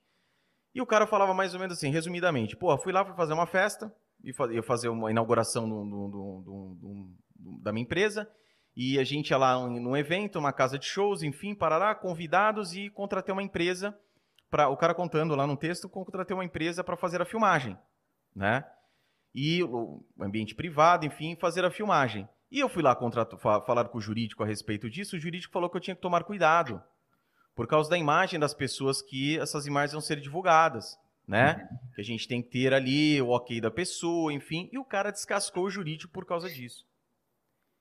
Se o jurídico não faz isso, é esse médico não diligente que vai lá, não, não, não, não, vai lá, toca o pau, resolve ali. Uhum. E pior, Brunão, que tem um adendo nessa história toda. Se esse médico receita esse remédio, esse remédio dá algum problema no cliente, o cliente volta bufando para o cangote desse médico, esse médico vai sambar. Perfeito. Com o advogado é a mesma coisa. Uhum. Entende? E veja só, não estou prometendo causa ganha nenhuma. Uhum. Foi o simples fato daquele temor de perder o cliente ou a facilidade, porque é muito mais fácil. O cliente chegou ali, quanto que é 3 mil? Até, até, liga para o colega dele e fala assim: rapaz, ganhei os 3 mil reais mais fácil da minha vida. em 15 minutos aqui, o cliente chegou, falou do problema, assinou o contrato de honorários, a procuração, tá feito o negócio. Sem pensar na consequência. Ele não pensa na consequência dele, e é difícil quando ele não tem esse pensamento que ele pense na consequência do cliente. Então, cara, isso daí é carro-chefe para qualquer atendimento. Fazer o cliente pensar, porque ele chega borbulhando, ele não raciocina direito, ele quer resolver aquele problema do jeito dele, muitas vezes ele vem com um discurso que quer fazer com que você o apoie, e aí é o que você também bem colocou, de fazer com que o cliente. Não, pera, pera só um pouco, seu Chico, pera lá. Não é bem desse jeito, não. Ah, mas Brunão, eu vou perder o cliente, cara. Mil vezes perder o cliente. Entende? Do que entrar numa boiada dessa daí, cara. E Perfeito. o risco que você corre. Por um ponto também que a galera tem que levar em consideração. O advogado, ele vive muito da marca dele, da imagem dele. E do mesmo modo como as pessoas te indicam, elas podem no grupo da família, cara. Uhum. No Facebook, porra, descascar o advogado. E Sim. até você ir lá para uma liminar, para tirar o povo. Cara, uma, uma, uma, leva de pessoas já estão sabendo. Então, esse cuidado, né, além da atenção que você dá ao cliente, fazer com que o cliente fique mais tranquilo, reflita sobre as consequências. Porque se você chega lá e abraça, e vai lá, consegue, enfim, pô, acabou, rescindiu o contrato, o cara vai virar e falar assim: porra, Brunão, pô, tá advogado maravilhoso. No dia seguinte começa a dar consequência. Faturamento caindo, você tem um aumento de 10%. E o que, que ele vai fazer muitas vezes? Porque o ser humano faz o quê? Ele tira a culpa dele e coloca a culpa no outro. Muito provavelmente, ele ia chegar e falar assim: puta, também é um advogado que eu fui contratar. Ele não me disse o que poderia causar. Então, é muito melhor você ser taxado como chato, mas uhum. você ponderar isso ao cliente na hora do atendimento, do que você, para ter aquele contrato, não ter esse tipo de diálogo com ele. Perfeito. Né? E é uma coisa que a gente fala assim, ah, mas é a galera que está começando agora, advogados novos. Cara, você vê advogados assim com, sabe, com, com anos, mais tempo que você dentro da profissão, que é muito vinculado a essa questão prática. Então, o cara ele não tem esse, esse tino, esse, essa visão do além. E essa visão do além, cara, é algo que a gente tem que ter na nossa profissão, justamente por lidar com pessoas, seres humanos e principalmente com problemas, cara. Porque o cara que vai, sei lá, o cara ele vai ali no, no, no engenheiro. Qual que é o problema do cara? Ah, é construir uma casa, a casa dos meus sonhos. Pô, isso não é problema, pô. Entende? Não, vou lá, meu Deus, pô, tem que construir uma... Você acha? Tô com um problemaço. Não sei que tamanho que vai ser a piscina da minha casa. Né? Vai lá no médico, no, no, no cirurgião plástico, não que seja uma desde que não seja uma reparação, enfim, que precise, em virtude de algum acontecimento, mas uma coisa estética mesmo. A pessoa não vai chegar triste lá, eu vou colocar uma prótese de silicone, ai meu Deus do céu, que, que vida é essa, né? Vou colocar um, fazer um, um procedimento estético, enfim, colocar lentes de, você acredita, foi ao dentista hoje, não sei o que eu vou fazer da minha vida, deixa eu colocar lente de contato nos meus dentes. O advogado não, cara. Só o problema. Advogado, só problema, bicho. Entende? Então tem que ter esse esse jogo de cintura, mais uma vez eu falo, é o ponto crucial da vida de um profissional. É claro que o papel da galera que vai lá, do advogado, porra, defende, ostentação oral, é, é magnífico. A confecção da petição, né, o visualó, porra, sensacional. Faz parte também. Mas tem algo que precede tudo isso. Uhum. Que é justamente essa questão. Porque concorda comigo? Se você não tivesse eh, agido desse jeito, Cara, não tem a petição, não tem o vijoló, não tem a fidelização, não tem audiência.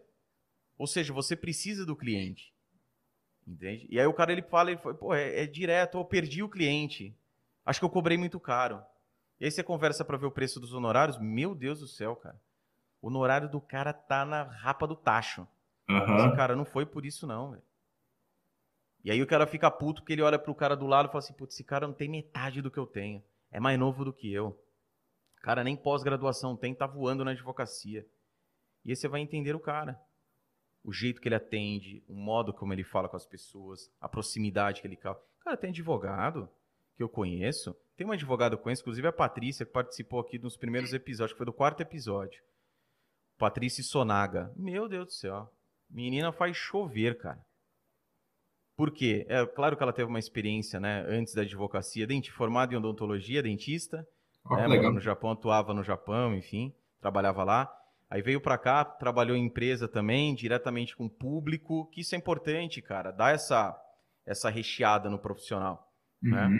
Que é algo que às vezes você fala assim: "Ah, eu não sei que sou desse jeito". Eu, eu tenho quase certeza que lá com seus 13, 14 anos, 12, 13, 14 anos, quando você alugava suas fitas, seja isso daí é uma coisa sua, cara.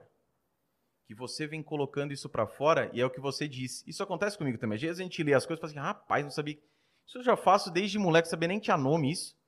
Não sabia nem tinha ciência por trás dessa coisa aqui, que é algo seu. Mas, mesmo quem não tem, que a galera às vezes está assistindo aqui, está ouvindo, fala, puta, mas eu não tenho isso, nunca vendi nada, cara. Nunca, né? Pô, só sei gastar, sei comprar, nunca vendi nada. É habilidade que dá para você desenvolver. Uhum. Entende? E é justamente essa questão que tem tudo linkado com o que a gente falou, do investimento em você, por exemplo.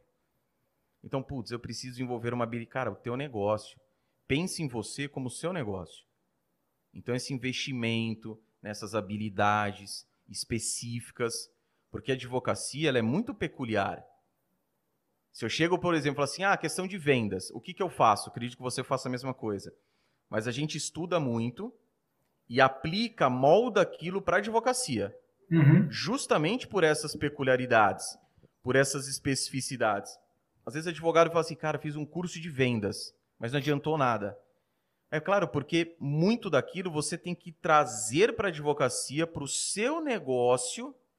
A história de vendedor vende qualquer coisa não é bem assim, não. O cara ele precisa conhecer o vendedor que está lá, por felizão da vida, enfim, vendendo, né? O cara, o, o, o, o cara da, da, da, o vendedor da Ferrari. Vendedor da Ferrari, que alguém fala assim, puta vida, eu já acordei triste, velho. Tem que ir pra Ferrari comprar né, um modelo novo lá que saiu, 2 milhões de reais. Puta, que vida é essa, cara? O cara vai lá felizão da vida, o vendedor também. Vai um advogado, cara. A história, quem tá chegando agora não pegou, volte depois mas a história das irmãs dos cachorros. Olha a dor dessas mulheres, cara. Imagina essas mulheres falando assim, meu, que... não, eu tenho, cara, duas inclusive. E você uhum. fica pensando numa casa, pô, vou ter que dar uma embora porque aqui. E ela não pensa, Brunão. Porra, mas pera lá. Mas eu posso mudar de apartamento. É. Eu compro outro apartamento aqui. A pessoa não por mais não olha, olha que não pensa, cara. Não é por mais óbvio que seja pra gente e às vezes fala assim, mas como que a pessoa não pensou nisso? Bicho, ela tá fervilhando por dentro, ela tá com medo. Ela tá jogando o jogo do outro. Jogando o jogo do outro. É. E aí essa consciência do advogado de centralizar essa pessoa. E são raríssimos os profissionais que agem desse jeito. E os profissionais que trabalham desse jeito, cara, são os profissionais mais bem-sucedidos. Porque a galera fala assim, pô, o cara que ganha mais é o cara que tem isso, tem aquilo. Não é, cara. Não é. Hoje o cara, a hora que ele chega, eu falo. Tem muito amigo conhecido meu, amigo, colega, advogado, aluno, inclusive, eu falo para os caras, falo, bicho, você manja demais. A parte prática, você manja, você se vira. Mas a sua habilidade maior aqui, cara. Venda isso para outros escritórios. Entende? Porque falta essa, essa, essa, essa, essa essência, cara. Falta isso, a galera. Eu, eu não, eu, é claro que a gente fala isso porque tem essa habilidade, mas o que, que clareza mais essas pessoas precisam ter, esses advogados precisam ter? Porque eu falo assim, ah, o mercado está estagnado. Tudo está estagnado. Entende? Tudo está estagnado, cara. E aí não adianta porque, ah, porque eu fui aprovado no exame da OAB, porque agora eu sou advogado. É a visão de negócio, é o sarrafo subindo. Cara, uma sequência maluca de coisas que a gente tem que levar em consideração. Tem muito potencial desperdiçado aí. Mas tem que colocar a mão na massa, cara. Tem que fazer como você fez, acreditar. Cara, eu acredito, velho. Eu acredito, eu sou, eu sou bala nisso daqui que eu faço. E vai para cima, bichão, vai bufando. Ah, mas em quanto tempo? Puta, quanto tempo? Não sei quanto tempo. Pode ser em seis meses? Pode. Pode ser em 15 anos? Pode. Se você for ficar apegado a isso, cara, A única coisa na vida que tem tempo que fica pronto é miojo, três minutos. Não é verdade? É. Fora isso, vai depender de uma série de coisas. Né? E aí outra coisa, Brunão, que você disse aí, pra, até para dar uma luz para a galera que você manja demais também desse assunto, que dicas você dá para o advogado para montar aí o seu modelo de negócio, o seu plano de negócio? Por que, que eu pergunto? Algo muito simples, se você fizer um questionamento hoje, falar para os advogados, falar, bicho, o que, que, você, que, que você espera da sua advocacia até o dia 31 de dezembro agora? Né? Metade do ano, tem seis meses aí, o que, que você espera? Muitos não sabem, cara, uhum. o que eles uhum. querem. E falta essa direção. O que, que você diz para a galera? Como que monta? Que dicas você poderia dar para o pessoal que está acompanhando aí para montar esse plano, esse modelo de negócio? Beleza, João. É, vou voltar só um pouquinho, pegar um gancho, uma coisa legal que lá, você falou, que é a, a, questão dessas habilidades práticas das soft skills, né? Eu tenho muito aluno, João, que, que me procura e fala assim, professor, eu quero conseguir um estágio, mas o meu currículo tem meia página, eu não tenho nada. Eu falo assim, você não tem nada porque você está pensando em termos de hard skill. Não é razoável que você vá ter aí pós-graduação, que você vá ter é, né, experiência profissional. Mas o que a gente olha num, num estágio, eu pelo menos, na hora de escolher um estagiário, é soft skill. Eu quero saber o seguinte: o camarada é bom de comunicação, de liderança, de feedback, de trabalho em equipe. E aí, um intercâmbio que você fez já é uma experiência legal para mostrar, olha, eu já fiquei sozinho numa outra cidade, domino um idioma. Um, um, você ter sido representante de turma, você ser o presidente da comissão de formatura da sua turma já mostra, aí o currículo do cara cresce, né? E aí eu vou te mostrar na prática. Aqui no escritório, eu tinha um advogado que uma vez eu pedi para ele no fórum pegar um processo físico para mim, João. Ele foi lá, voltou para o escritório sem o processo. Falou para mim assim, Bruno, cheguei lá, o processo não estava lá. Estava em carga para outra parte. Eu falei, mas como que estava com carga se tem prazo nosso correndo para manifestar? Aí ele falou assim, ah, não sei. Quer dizer, problema seu, Bruno. Fui lá, você mandou ir lá, fui lá, não estava lá. Aí, João, um tempo depois eu tinha um estagiário aqui no escritório e pedi a ele para ir buscar um processo para mim no fórum. Ele voltou para mim e falou assim, Bruno, cheguei lá, o processo não estava lá.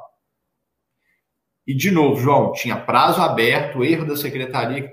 Só que esse estagiário virou para mim e falou assim: Eu cheguei lá, não estava lá, Bruno, mas fica tranquilo, está aqui uma certidão que eu pedi que o escrivão, o chefe de secretaria, desse, dizendo que eles erraram, que o seu prazo está suspenso e que a hora que o processo voltar, eles vão devolver seu prazo por inteiro, vão me ligar para me avisar e eu vou lá buscar o processo para você. Olha a diferença de postura. O que, que aconteceu, João? Dali a um tempo, esse advogado, a gente acabou mandando ele embora. E quem ocupou a vaga dele? Esse estagiário recém-formado posteriormente assumiu a vaga dele. Foi a hard skill que definiu? Não! Foi a soft. Foi a diferença de postura na hora de pegar o processo para mim. O estagiário, sem ter a formação do, do advogado, ele teve esse interesse, essa proatividade de pensar o seguinte: estou com um desafio aqui. Não vou voltar para o Bruno e, e falar para ele simplesmente que eu não consegui pegar esse processo. Deixa eu entender o que, que aconteceu. Deixa eu ver o que, que eu faço. Não sei se ele ligou para um parente, se ele ligou para um professor, mas ele resolveu o problema. Chegou para mim com a solução. É isso. É isso. Eu busco pessoas que trabalham do jeito que eu trabalho, cara. E é esse o jeito que eu trabalho. Trazendo solução, né? É... Bom, falando do plano de negócio. Só, só deixa eu fazer uma observação, cara, porque você vai Por falar, favor. vai aparecendo outra coisa aqui para mim. É, certa vez eu participei de um processo para voltar aí para o corporativo e a vaga era uma startup, né? Uhum. E, cara, startup, você sabe como que é a pegada, né? Porra, tecnologia, tarará, tarará. E eu estava um pouco reticente a essa vaga, enfim, a pessoa até que me passou indicou, ela falou, cara, vai porque você tem o perfil da vaga. Você está no digital, uma cacetada de tempo, conhecimento que você tem, papapá, papapá.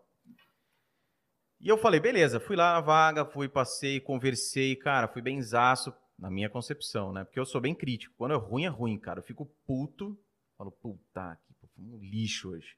Eu fui bem, cara, fui bem zaço, tava, né? Não, não crio expectativa, que você vai ficando velho, você não cria uma expectativa das coisas. Você faz, uhum. né? Mas você, tô fazendo, tá, tô movimentando, tá massa. Aí passou um tempo, puta, tempo mesmo, Fiquei sabendo que tinham contratado a, um, um, outro profissional no lugar. E, cara, é, é, depois de um, um, um, bom tempo, acho que mais de um mês, cara, a pessoa head da, da vaga lá, porque essas paradas que eu falo. É, é, é, nome bonito, é uma. Só que na prática ainda é tudo muito arcaico. Uhum. Né? Aquilo que a gente conversava também off. E aí, cara, eu fiquei pensando exatamente nisso. Ah, a gente contratou fulano de tal porque ele já teve experiência em tal coisa. O que, que é? É hard contra soft. Uma startup e eu falo porque eu garanto o meu trampo, cara. Uma startup dando prioridade para uma hard do que para soft skills. Entende? Cara, fiquei, lógico, você fica chateado por perder, ninguém curte perder, né? Logicamente. Mas depois eu fiquei pensando, falei, meu, é, a, a empresa deve ser zica, porque se uma startup tá com esse pensamento, uhum. e é bem isso que você disse, cara. Vai muito da pessoa, concordo, mas a pessoa teve sorte de ter você no meio do caminho. Entende? Porque vai muito também da pessoa que está do outro lado, da pessoa que valoriza. Uhum. Né? A gente vê, eu até já cheguei a discutir essas questões aqui, porque é importante, cara, esse arrojo. Eu penso do mesmo jeito que você. Ah, mas eu tenho isso, eu tenho aquilo, eu tenho aquilo. Beleza, só que é mais. Para isso daqui é mais. E às vezes essa questão, como você deu o exemplo do intercâmbio. Ah, eu moro, sei lá, eu fiz um teatro, cara, eu fiz curso de teatro na uhum. escola do Wolf Maia. Para advocacia, top demais. Pô, sou jogador de pôquer. Sou campeão de pôquer, não sei o que, eu jogo pôquer nas horas vagas. Pôquer, cara, estratégia. Preciso para advocacia. Pô, eu jogo videogame é, duas horas por dia. Cara, videogame, pensamento, também o cara. Né, massa, isso que eu quero para mim. Mas por quê? Porque a gente tem essa visão. E aí eu faço também essa, essa provocação porque, apesar de tudo, o que a gente tem na linha de frente, a maioria, é esse pessoal com, com nome bonito, com título legal, só que com pensamento prático ainda, que a gente falava da advocacia que não muda. Entende? E, enfim, cara, segue o baile, né? Desculpa te cortar aí, Brunão. Não, perfeito o que você está falando, João. Concordo totalmente, cara. Tá cheio de gente no direito falando de inovação, mas para falar de inovação usa aquele linguajar rebuscado lá do início do século XIX, né? É, as coisas. Então é isso. Uh, quando a gente pensa em, eu acho que eu vi uma pesquisa, João, do LinkedIn, que ela aponta que a habilidade. Você, você curte LinkedIn? Eu não tenho. Você tem ideia? Eu não tenho. Rapaz, vou falar uma coisa. LinkedIn, até quando eu estava disputando essa vaga aí, eu comecei a acompanhar mais, né? Mais de perto o LinkedIn. Rapaz, é um show ali de. De, de currículo. Puta vida, cara. Fazia, faz tempo que eu tenho, mas fazia hum. tempo que eu não acompanhava. Eu falei, rapaz, deu até uma saudade. Falei assim, meu, e eu julgava o Instagram, velho, né? Instagram, imagem. Eu estou muito no Instagram e tem é, muitas oportunidades profissionais do Instagram. Exatamente. Então, o LinkedIn, assim, ficou uma coisa muito maluca, cara. Uma coisa muito. Mas só para fazer um paralelo aí. Manda lá. E, é, e aí eu acho que foi uma pesquisa do LinkedIn. E eles estavam apontando que as hard skills são determinantes ainda para as contratações mas as soft skills são determinantes para as demissões. Então, o cara é contratado pela hard, mas ele é demitido pela falta da soft skill. Doido, né? Olha que doido. É doido, cara. Em pleno século XXI.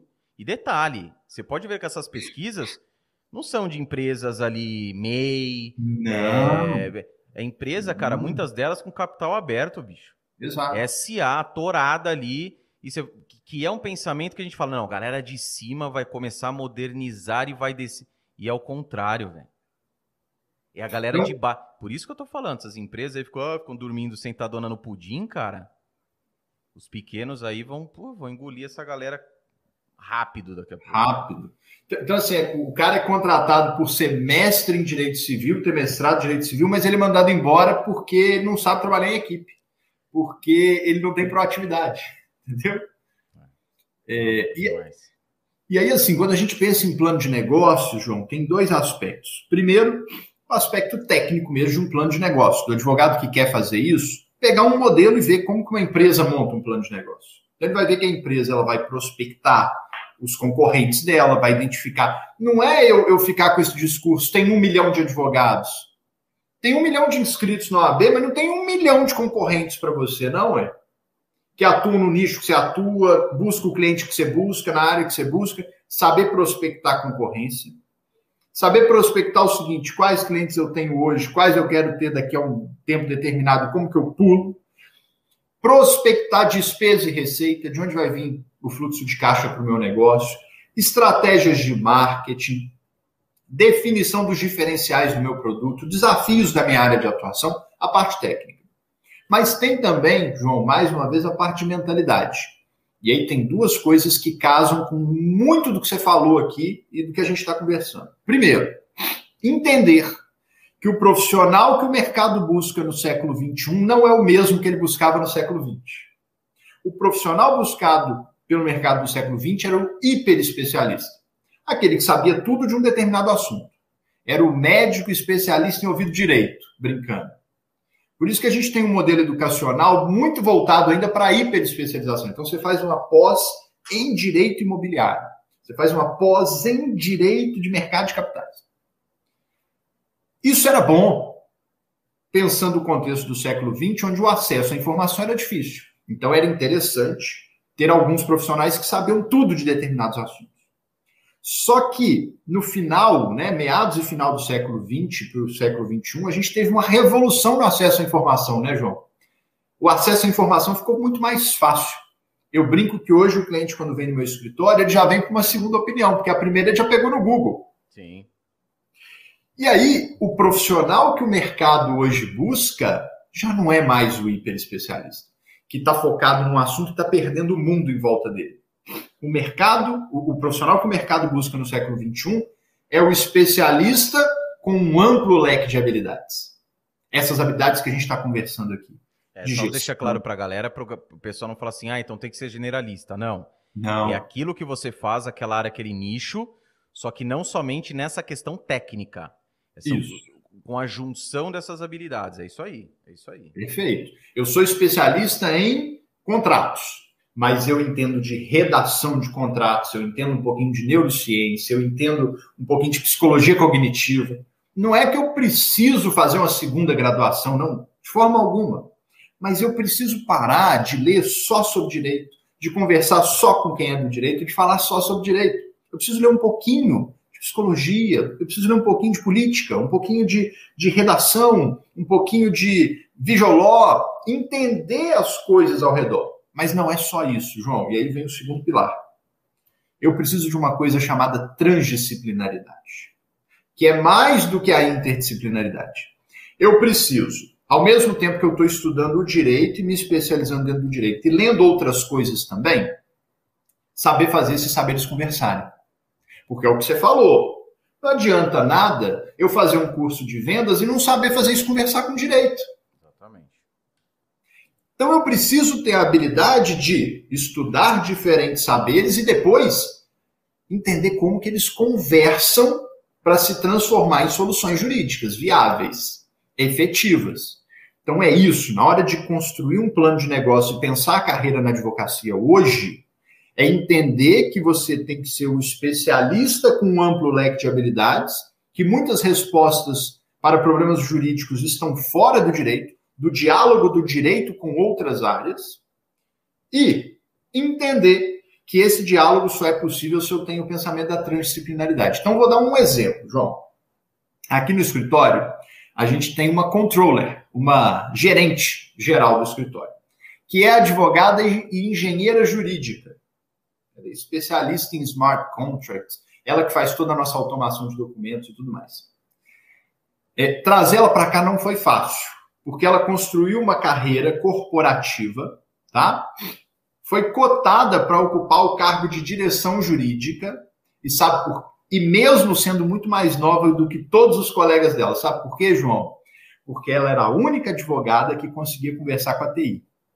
Então, como ela entendia um pouquinho de smart contracts, ela entendia um pouquinho desse mundo, ela não, não, não, era programadora, nada não, mas ela fez um curso disso, ela se interessou por isso, ela era advogada mas fez um curso em São Paulo de engenharia jurídica, fez um outro curso de, de smart contracts. Então, na hora que o pessoal da TI precisava do contexto que ia ser dado para a máquina, para ela poder fazer a automação, por exemplo, da gestão de um contrato, Eles iam conversar com, com, com o diretor jurídico, João, não, eles não se entendiam. O diretor falava uma língua, eles falavam outra. Você vê que doido, né? A pessoa se, a pessoa se torna indispensável para o negócio.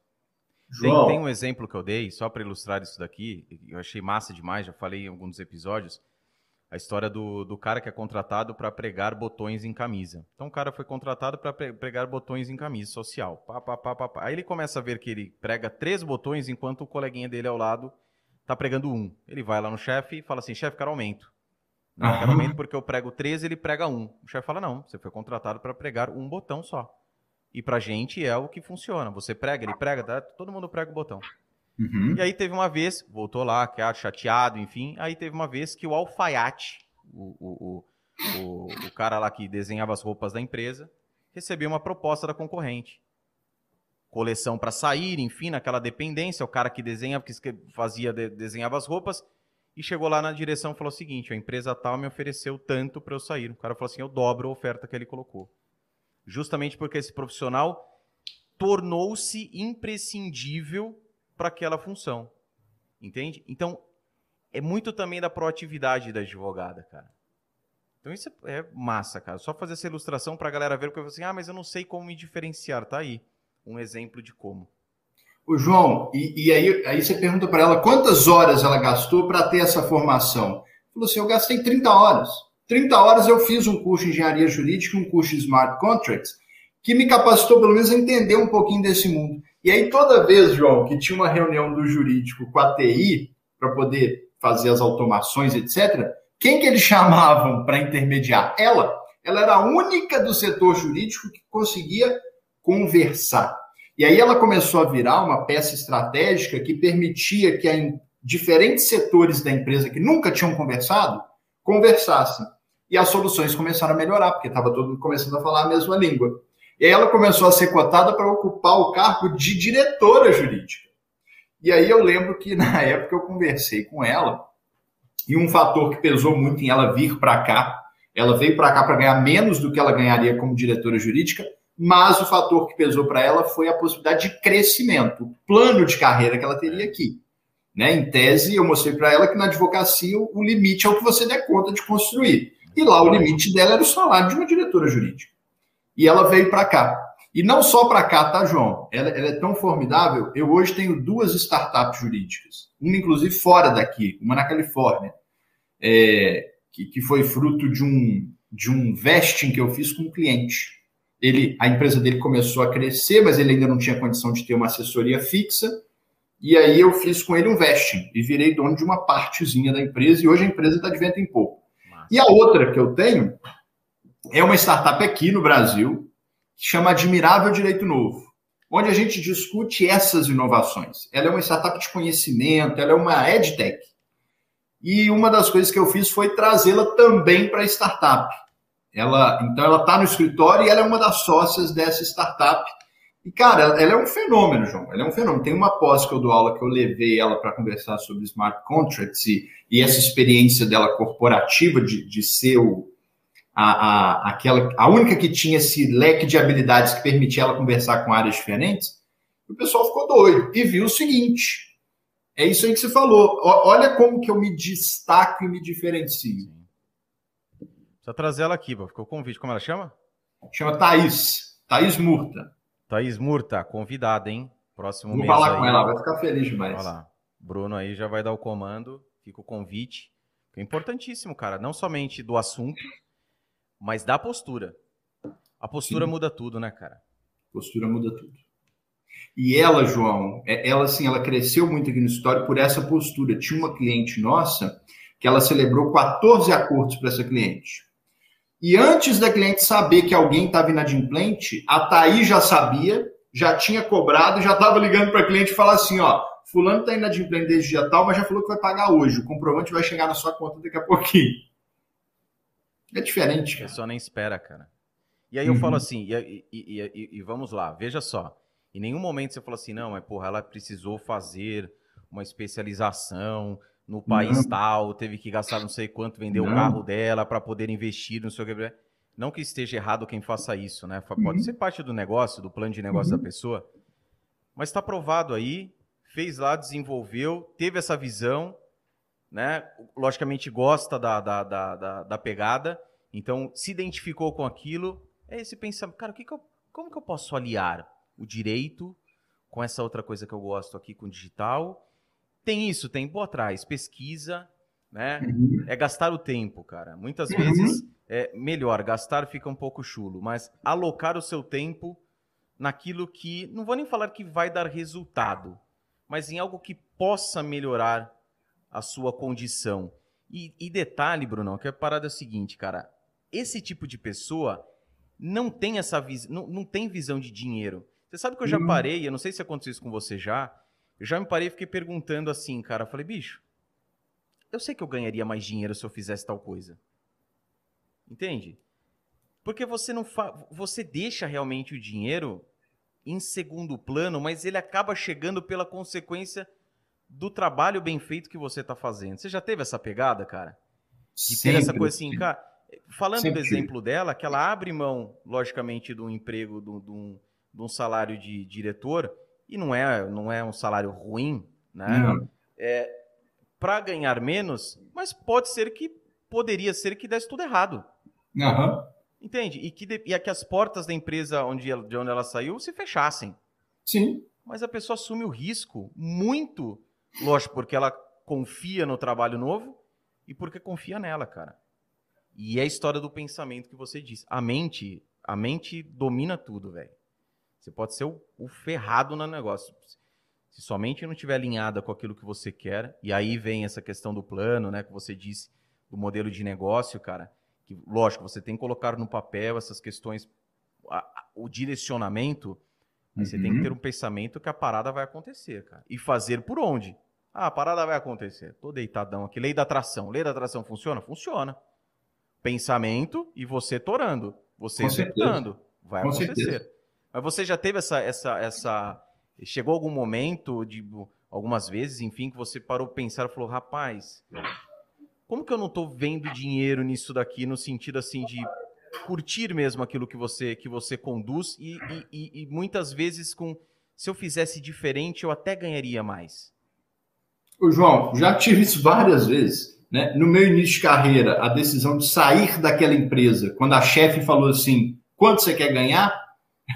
Foi muita convicção né, do, do meu caminho, sem nenhuma garantia de nada. E em outros momentos me ofereceram, João, cargos Ó, vem para cá, vem trabalhar aqui na minha empresa, vem, vem trabalhar aqui no partido tal, e aí você vai ganhar tanto. Várias vezes. Mas aí, cara, isso é, eu chamo de canto da sereia.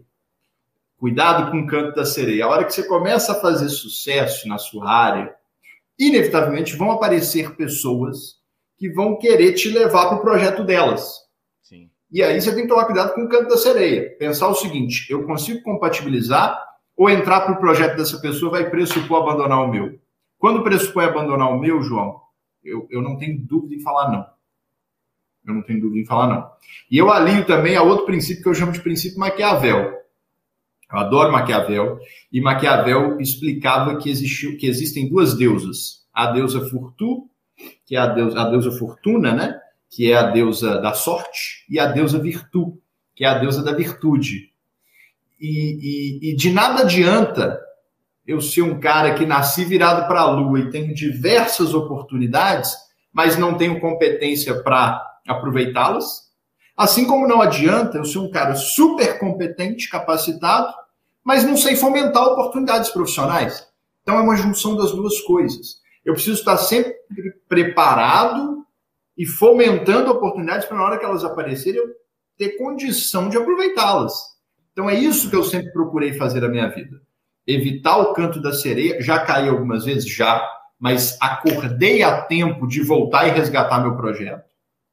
E sempre buscar estar preparado e fomentando as oportunidades para a hora que a coisa aconteceu, poder falar assim, eu topo a parada. Igual eu te falei no início aqui em off, né, antes da, da, da gravação, do projeto das faculdades. Projeto super é, grande e desafiador. Mas eu venho me preparando para isso há muito tempo. Então, na hora que fizeram o convite, eu pude falar assim. Porque se você não está preparado e fala assim, você se queima. E se você não está preparado e fala não, você perdeu aquela oportunidade. Às vezes aquele, aquela porta não vai se abrir de novo. Né? Agora, isso também vem muito da autoconfiança, né? Porque, vamos supor, um projeto é, grande desse, né, com, com relação uhum. às, faculdades, faculdades. são duas, né? Uhum. É, você, por mais preparado que você, que as pessoas muitas vezes falam, porque isso aconteceu, cara, isso foi uma coisa, abrindo até aqui, é, que me ferrou muito, cara de acreditar naquilo que as pessoas falavam, porque isso te uhum. coloca num comodismo. Uhum. Cara, você é muito inteligente. Puta que pau, você é muito. Nossa senhora, mas você. Aí você fala assim: ah, bichão, tô, né? Tô bonito aqui. Aí você se acomoda. Mas também uhum. tem a questão da coragem. Perfeito. De a pessoa falar isso para você e quando pinta oportunidade, você fala assim: ai, cara, mas será? Você acha que esse, esse, fato de você acreditar em si, que mais uma vez tem muito a ver com a mente, uhum. mudou muito, muda muito as coisas para você? Muda muito, João. É, é o primeiro passo, você acreditar em você. Mas você tocou no ponto central para mim, que é o feedback. Sim. Cara, a gente tem que ter muita cuidado, muito cuidado das pessoas com quem a gente se cerca. Porque se você tiver os feedbacks errados, ou seja, gente que fica te dando tapinha nas costas, falando que você é excelente, para puxar seu saco, né? Você corre o sério risco de não conseguir dimensionar suas próprias habilidades, competências, aquilo que precisa ser melhorado e entrar em fria. Então eu sempre procurei estimular a minha equipe, cara, a falar rasgado, João. Falar rasgado. Bruno, isso aí que você está pensando é idiotice. Eu, eu procuro me cercar de pessoas melhores do que eu, começa por aí, que me digam o que fazer e não eu dizer para eles o que fazer, porque isso é muita questão de ego também, né? E eu procuro sempre, João, estimular as pessoas que me digam a verdade. Eu não quero. Eu já passei por ambientes de muita bajulação. Quando você é coordenador de um projeto, de uma instituição, é normal que algumas pessoas se aproximem de você e façam vários elogios na sua frente, porque você é quem decide algumas coisas. E aí depois, nas suas costas, elas dizem outras. Mas se você fica com o feedback errado que ela te deu, de bajulação, você dimensiona errado a sua capacidade naquele momento. E deixa de se preparar, cai no comodismo, como você falou. Então é fundamental ter uma autoconfiança, sim, mas construí-la com base em algo sólido. Ter pessoas de confiança do seu lado que te deem o toque. Cara, você está você tá perdendo o senso da realidade. Cara, você está um pouco arrogante. Cara, isso aí ainda não dá para você encarar esse desafio. Cara, e é difícil você encontrar gente assim, né, velho? Muito, João. É difícil. Muito. Eu conto não... os dedos aqui, eu devo ter dois ou três. Cara, é muito difícil. É muito. Eu, eu quando vou pedir feedback, geralmente eu falo assim: fala para mim o que, que não tá bom. Uhum. Não adianta falar para mim o que tá bom. Quero saber uhum. o que uhum. não está bom. Entende? Porque o, o, o feedback positivo, digamos assim, ele dá aquela massageada no ego. Você fala, uhum. é isso mesmo, eu sou muito bom. Agora o feedback negativo, e quando você já vai com esse pedido, você já está preparado, né? Você se prepara para levar a chapuletada, é algo que, cara, faz com é que, você, você... Cresce. Exatamente. E outro ponto importante que você disse, que eu pactuo do mesmo pensamento, só que dando uma outra roupagem, é a questão da sorte. Uma vez eu ouvi de uma pessoa, ela falou assim, cara, sorte é quando a oportunidade e a preparação se encontram. Uhum. Então você se prepara para aquilo, pintou oportunidade, ó a sorte pintando aí. Que é o que justamente essa questão, porque às vezes as pessoas elas querem, só que elas não estão, não, não têm essa, essa preparação para aquilo e elas não entendem por que não acontece, né? Ah, mas tem que dar uma oportunidade para a pessoa. Beleza, mas ninguém, cara, vai chamar você para um negócio se você não tem algo a somar, se você faz o que as outras pessoas também fazem. Perfeito. Né? Às vezes uhum. a pessoa pensa, ah, mas ninguém me dá uma oportunidade. Seja dentro de uma empresa, um advogado associado que trabalha em grandes bancas aí com centenas de outros advogados. Ah, eu sou só mais um ali. Quanto que eu vi isso? Ouço até hoje, ah, eu sou só mais um. Cara, você é mais um porque você quer ser mais um. Porque você se acomodou nesse ser mais um. E para o dono da, da, da, da banca, para o sócio, para os sócios, está ótimo. Porque você é um baita de um advogado, um baita de um profissional, fica com a fatia menor, porque você se sujeitou a isso. Teve uma vez, Brunão, que um advogado ele veio, né, um advogado associado, ele veio pô, perguntar para mim até para ajudá-lo a pedir um aumento para o sócio, né? Do escritório. E a primeira coisa é assim, cara. O que, que você fez? O que justifica o seu aumento? Mesma coisa aquela questão do aumento dos honorários. O que justifica você pedir um aumento? Né? Ah, porque o que geralmente acontece? Ah, porque eu estou aqui há X anos. Você está aqui há X anos, por si só não justifica. né? Por mais é. que você está aqui, preste um bom trabalho por todo esse tempo, enfim. Mas você sempre tem que pensar o seguinte, especificamente nesse caso: o quanto de lucro, economia você está gerando para o escritório? O quanto de honorários a mais? Cara, sucumbência, vamos voltar de novo na sucumbência. Uhum. Né? Como que você mostrar? Porque nos seus casos você consegue sempre a sucumbência máxima, enquanto os outros não. Você está conseguindo 20 uhum. enquanto os outros 10. Mostre isso. Né? A resolução de problemas mais rápido, ou seja, você agrega e você justifica. Aí se a pessoa falar para você não, não tem aumento, aí é uma questão de desvalorização mesmo. Mas não okay. tem por que a pessoa te dar uma oportunidade nova que seja, ou te dar um aumento, enfim, né? seja uma oportunidade de uma promoção, é, um, um, um aumento aí na, na, na sua, no, seu, no seu percentual, no seu fixo, enfim, se você não gera isso para ela, entende? E não esperar também as coisas acontecerem. Que nem você é dono de empresas. Você, cara, e é normal. Dificilmente o cara dono da empresa, o, o chefe do escritório ou aí o, o, o seu superior na, na, na, advocacia corporativa, ele passa lá ou ele te chama na sala dele e fala assim, Brunão, porra, cara, vou te dar um reconhecimento aqui. Isso tem que partir de você.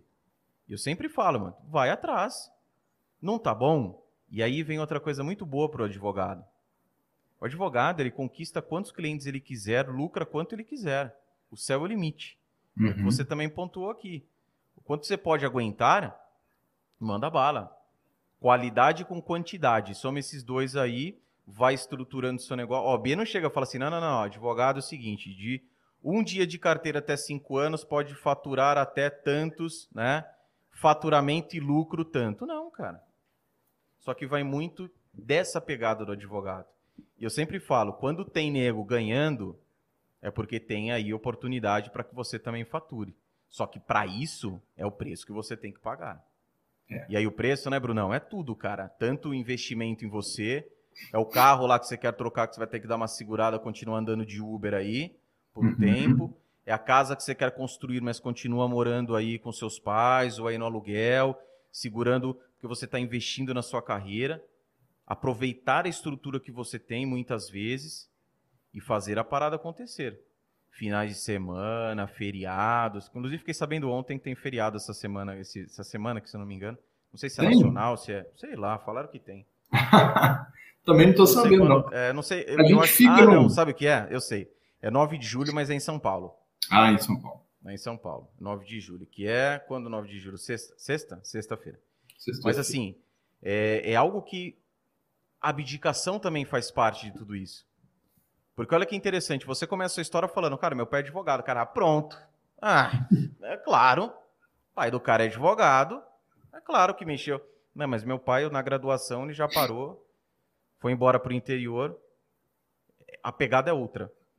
Levei uma lambada do meu sócio, que me serviu aí de aprendizado, uma lambada no bom sentido, né? Educativo. Deu, deu, deu, deu um, um presta atenção aí. Mas você faz a coisa por si, cara. E quanto que você não teve que se abdicar? Porque é importante, cara. Porque hoje a gente vive um momento, principalmente no digital, onde você vê muita história bonita, só que não é, não é a pegada mesmo, cara. É, não é. Sabe? E, e assim, a pessoa chega e compartilha mesmo essa, essa, essa questão, que é pra galera ver assim, ó, é possível? É possível. Mas você vai ter que fazer por onde também, bicho.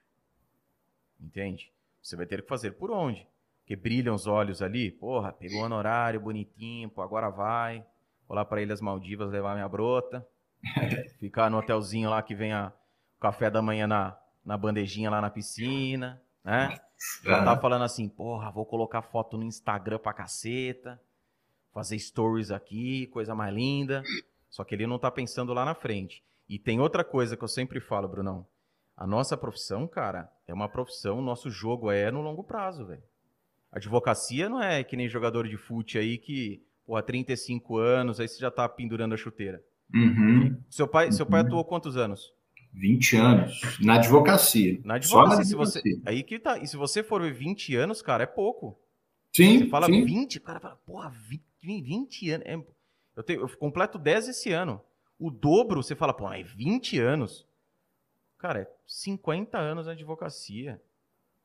Entende? Então, como que você não vai estruturar o seu negócio? Saca? Olha que, olha que doido, cara. Olha que doido. Não é uma profissão que você fala assim, cara, eu não tenho. Cara, tem possibilidade de fazer um fuzuê tremendo. Uhum. Será fácil? Não. Rápido? Não. Mas só de ter a possibilidade já é sensacional, cara. Funcionário público tem possibilidade? Não tem, cara. Aquele salário que ele ganha ali. É lógico que a gente precisa dos funcionários, até do direito, né? Do, da galera que trabalha, do magistrado, da galera do cartório. Logicamente, ainda bem que, que, que eles existem para a máquina girar como um todo. Mas desde que você queira o a mais na sua profissão, faça. E tem outro ponto, Brunão, que eu falo para a galera. É, quando você teve toda essa, é, toda essa movimentação que você fez na sua advocacia, é, trabalhar na empresa, tomar a decisão da saída da empresa, é, depois ir para a sociedade, depois ir para Brasília, depois voltar. Você tem filhos? Não. Você é casado? Ainda não. Ainda não. Agora vamos imaginar uma situação. Você fez isso porque você podia fazer isso. Sim. Entende? Sim. Podia fazer uhum. isso. Agora imagine você lá saiu da graduação, puta, casado e tem filho pequeno. É mais difícil. É bem mais Entende? difícil. Aí fala assim, cara, puta, o cara liga para você. Brunão, vem pra cá. Você fala, meu Deus do céu. Mas aí, eu tenho alguma. Ó, eu vou tirar dois mil reais por mês. Fala, rapaz, eu ganho cinco aqui, cara. Porra, meu filho pequeno, médico, vacininha, que é um absurdo. E isso, puta vida, minha mulher aí não voltou pro emprego, não sei como é que tá e não sei o quê. Cara, você pen... eu falo isso porque eu vi isso de perto no corporativo, cara. E aí, por que, que eu falo isso? Hoje, você que está aqui ouvindo, você que está assistindo, hoje, muitas vezes você pode fazer. Então, faça. E eu vi isso quando eu saí do corporativo. O coordenador à época falou para mim, cara, falou assim, vai porque agora é o momento, agora você pode. Porque depois, não que você não possa depois, mas as coisas, como você disse, ficam muito mais difíceis, cara.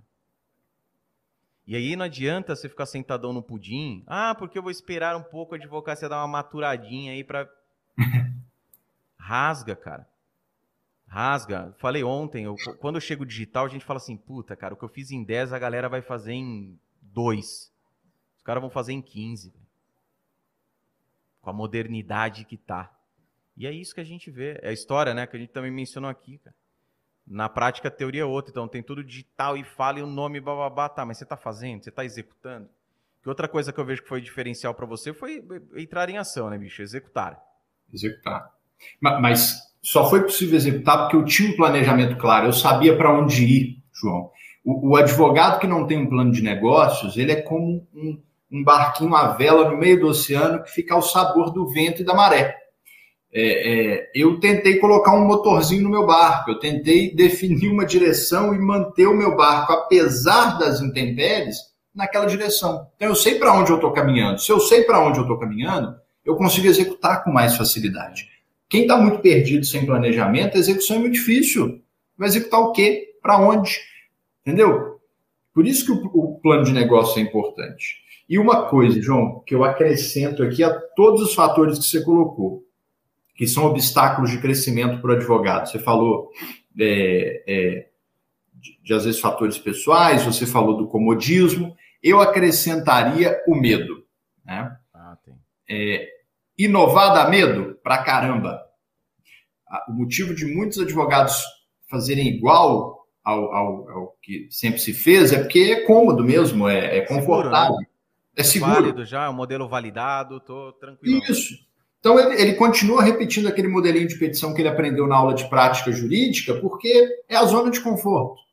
Mas esse modelinho só vai dar para ele os mesmos resultados que quem faz isso está tendo.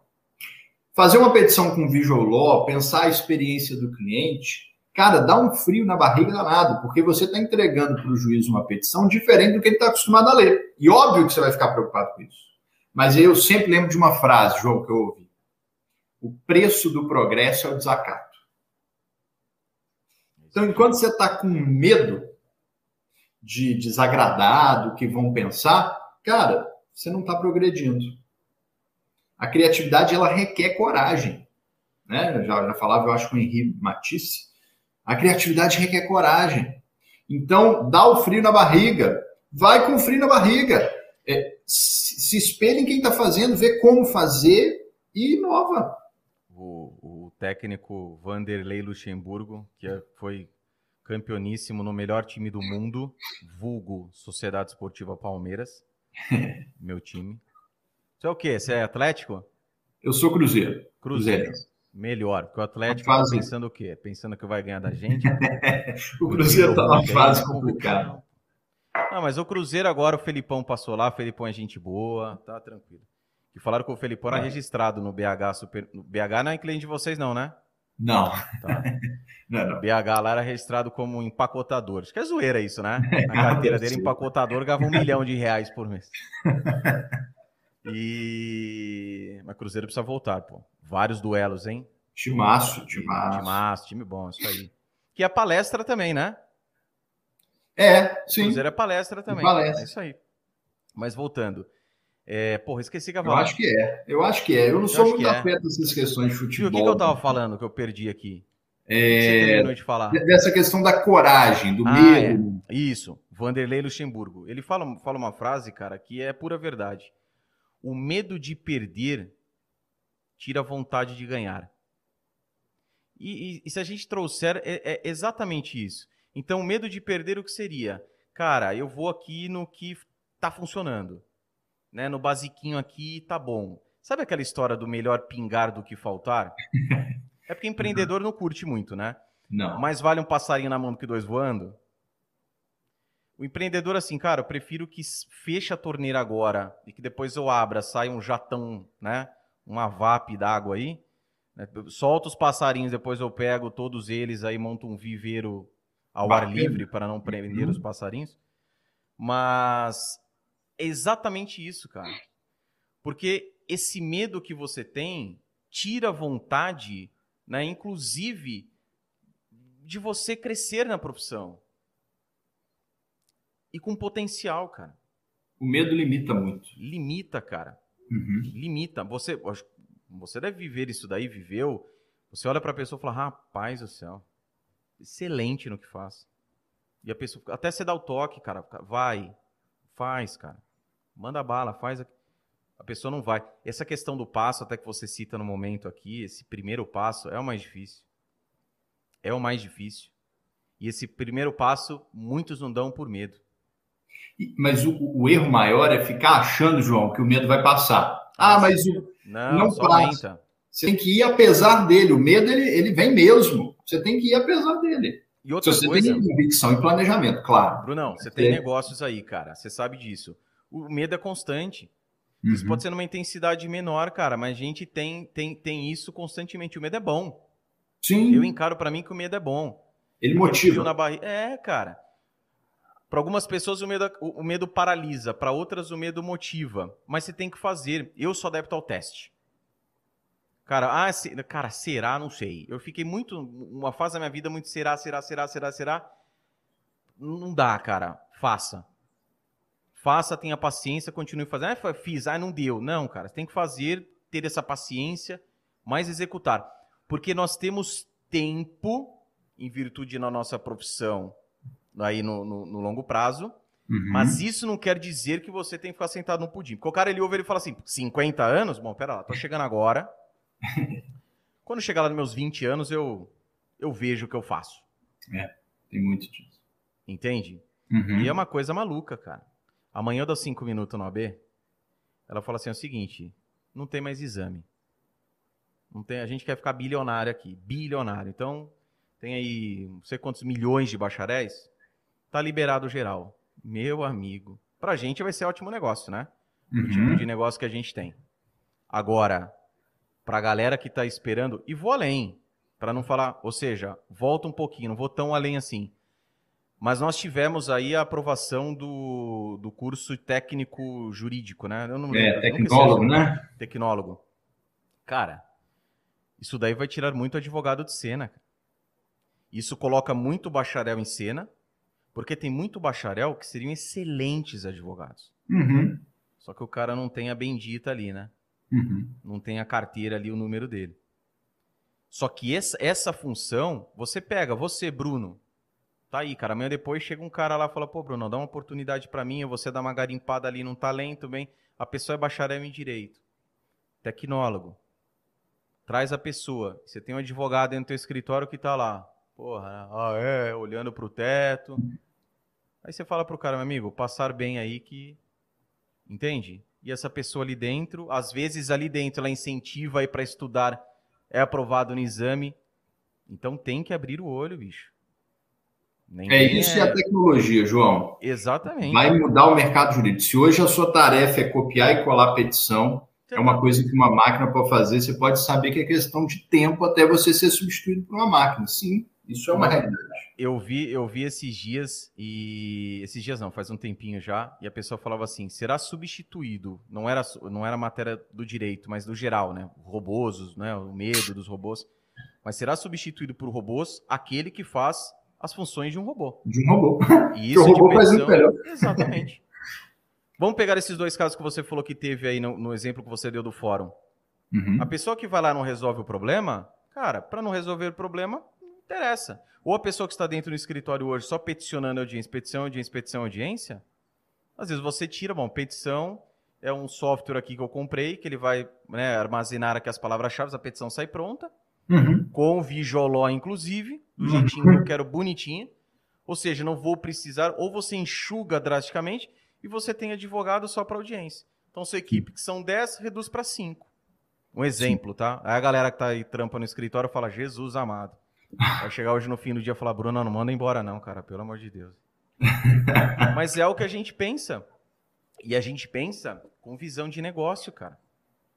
Só que a galera que não tem ainda não tem esse pensamento é um grande erro, porque como todas as profissões, algumas funções não serão mais necessárias que eles façam, né? que, que haja aí a intervenção é, humana no sentido da confecção, falando da petição especificamente, e barateando cada vez mais, né? Porque a tendência hoje é muito caro. Já existe, mas a tecnologia é muito cara. Daqui a um tempo, como você disse, a tecnologia avançando cada vez mais, cara, a gente vai baixar um aplicativo, pagar ali uma anuidade de 100 reais por mês, 150 por mês, está pronto o negócio. Sim, sim. Entende? E aí, João, entra o paradoxo de Moravec, que quem quer sobreviver nesse cenário novo tem que conhecer. É, o paradoxo de Moravec diz que é, é, é fácil você ensinar para as máquinas essas habilidades humanas mais recentes. E aquilo que você consegue ensinar para a máquina, a tendência é que ela faça muito melhor que você. Então, as habilidades de, de, de raciocínio matemático, de escrita, coisas que a gente consegue identificar mais ou menos quando a gente desenvolveu, a gente ensina para a máquina. Mas, aquelas habilidades mais remotas que a gente não sabe quando, como o humano desenvolveu, que são as humanidades. A habilidade de gerar conexão, empatia, de emocionar. Essas a gente não sabe ensinar para uma máquina. Então, são essas habilidades que vão despontar a partir de agora e que vão diferenciar os profissionais. A diferença nos processos burocráticos, cada vez mais ela vai diminuir, porque a tecnologia vai estar mais barata. O advogado que vai é, é, se diferenciar é aquele que usar essa tecnologia para ganhar tempo, para ficar mais eficiente, liberar tempo dele para aprimorar o fator humano, melhorar a experiência do cliente, melhorar a arquitetura da informação, desenvolver uma argumentação de impacto, não é? Sem dúvidas. Isso é algo que a, a tendência ela já aponta para isso, não é de hoje não. E aí é a história, né, cara? Vai, vai ficar até quando enxergando a advocacia tradicional né, emulando os advogados antigos. Imagine você, você teve exemplo na tua casa. Você podia uhum. falar assim, não, vou, vou, conduzir a minha advocacia igual a do meu pai, que era totalmente diferente. E tem muita gente fazendo isso. Ah, mas porque uhum. meu, meu, meu pai não tem, meu pai é advogado, mas não tem Instagram, não preciso. Não preciso, no canal, no canal no YouTube, não, não, não, não, imagina. Meu pai não tem, cheio de cliente. É outra, é outra, outra época, outro tudo. Outro tudo, em todos os sentidos. Uhum. Então, desde o momento, desde a atração do cliente até a venda do serviço, fidelização desse cliente, é, confecção de suas petições, a condução da, da, da, das audiências, sustentações, independente da esfera, primeiro, segundo, STJ, o que for, a gestão Mudou. do seu escritório. Mudou tudo. Mudou tudo, tudo. cara. Tudo. E, mais uma vez, engana-se quem acredita que ah, é só para escritório grande. Cada hum. vez mais acessível.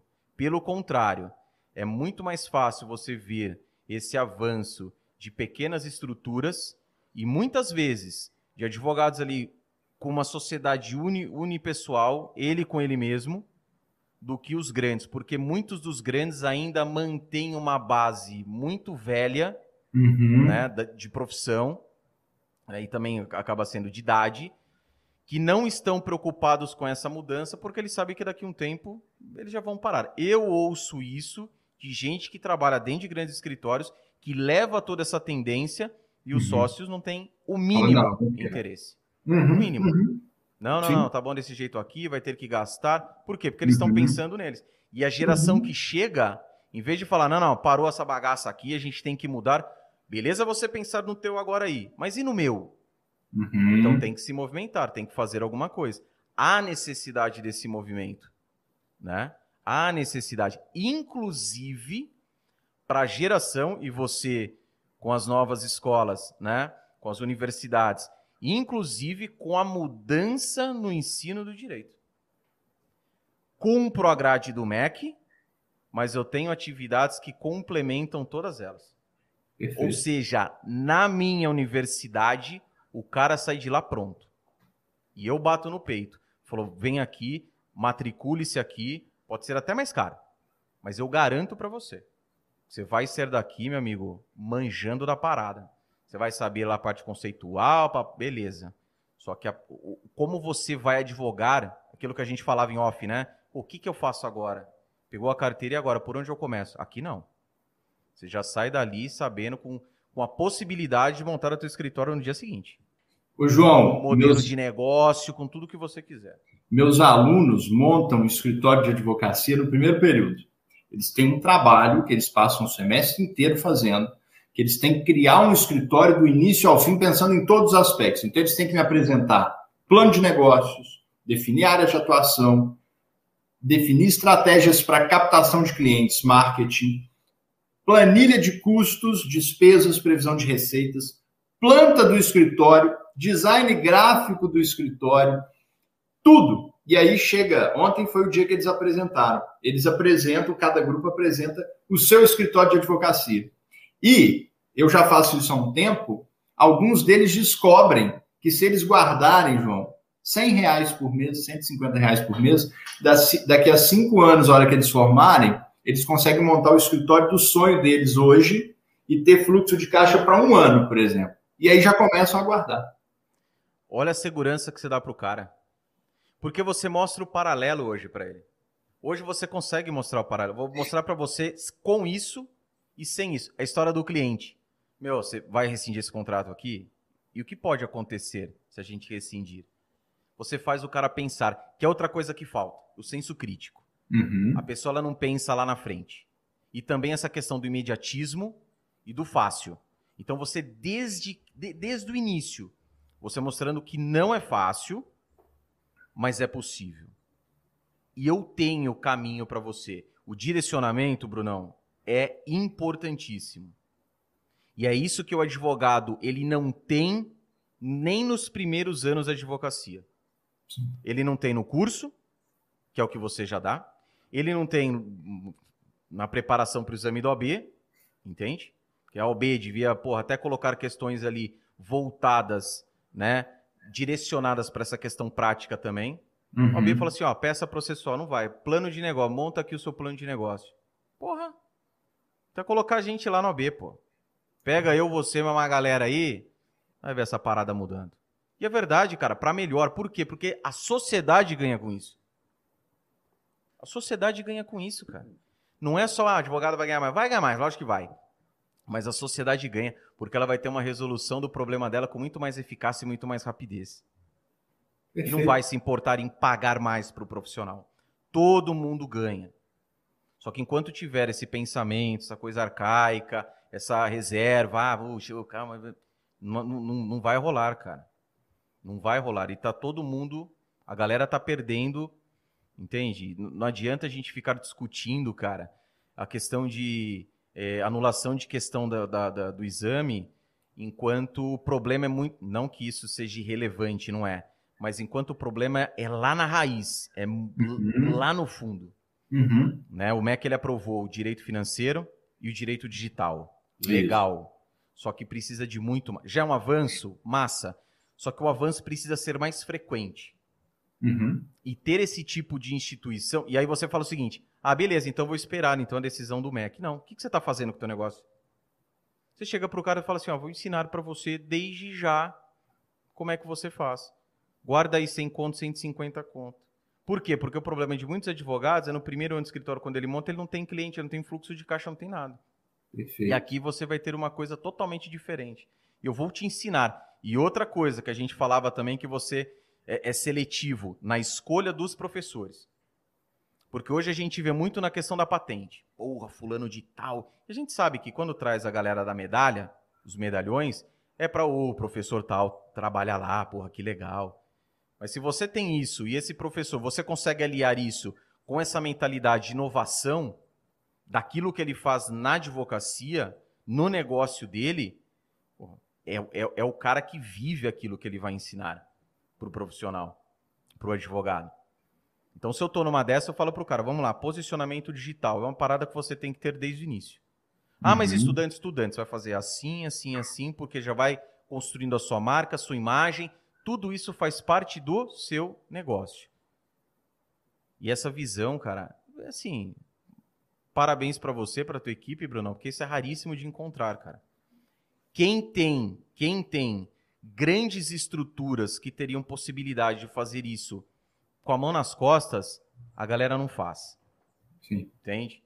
A galera não faz. E, e mais uma vez, o pessoal que, que está iniciando uma estrutura menor tem muito mais essa, essa visão do que essas grandes empresas. E aí é o que não dá para entender. Porque grandes empresas, cara, com uma visão retrógrada, não faz muito sentido, né? A conta não fecha, cara. O cara tem estrutura, o cara tem dinheiro, só que a coisa continua ali no batidinho, no arrozinho com feijão.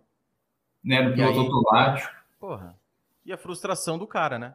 O uhum. advogado ele ingressa no mercado, ele fala, e aí, bicho? Ele atua um mês, dois, seis meses, um ano, ele fala, meu, dá bem que meu tio falou que a advocacia não dá dinheiro. E tá cheio de cliente também, contrata escritório grande, paga caro e fica super insatisfeito. Fala assim, não. É direto. Aí tem um problema grande. O contrato escritório grande, o escritório passa para o associado, o associado também não é preparado.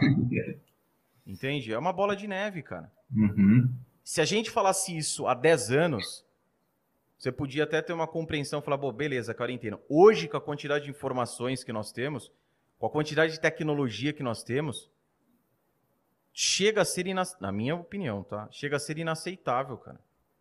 Só que tem um ponto bom, porque o cliente ele tem o poder de escolha. E aí tem outra situação também que o advogado tem que ficar atento. Tem que fazer com que suas informações cheguem até essas pessoas. E isso tudo faz parte também do modelo de negócio. Perfeito. Porque o advogado fica lá, pô, enclausulado ali, né? Oculto ali, obscuro. Não adianta. Eu falo, o cliente não vai passar na frente da sua casa e a galera que está no home office Passar e falar assim, nossa, cheirinho de advogado, cara, tô com problema, coincidência, tô com problema, não vai.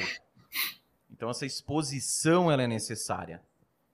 Sabe resolver o problema, me expõe o teu modelo de negócio. Nossa, muita coisa para fazer. É, bicho, é, negócio é assim, né, cara? Você fez Empretec ou não? Não. Mas você sabe o que é?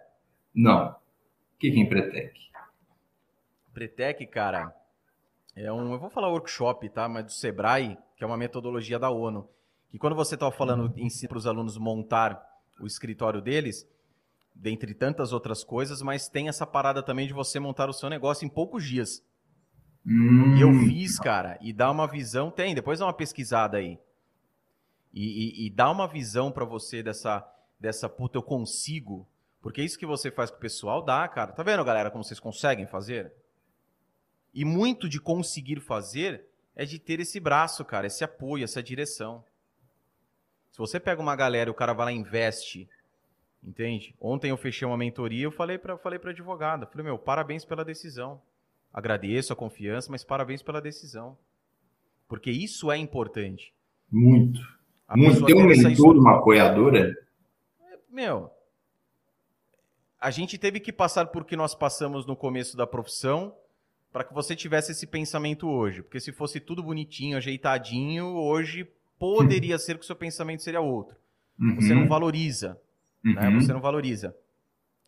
Mas é, é, a, a, oportunidade, se, se a gente tivesse essa oportunidade. Imagina seu pai.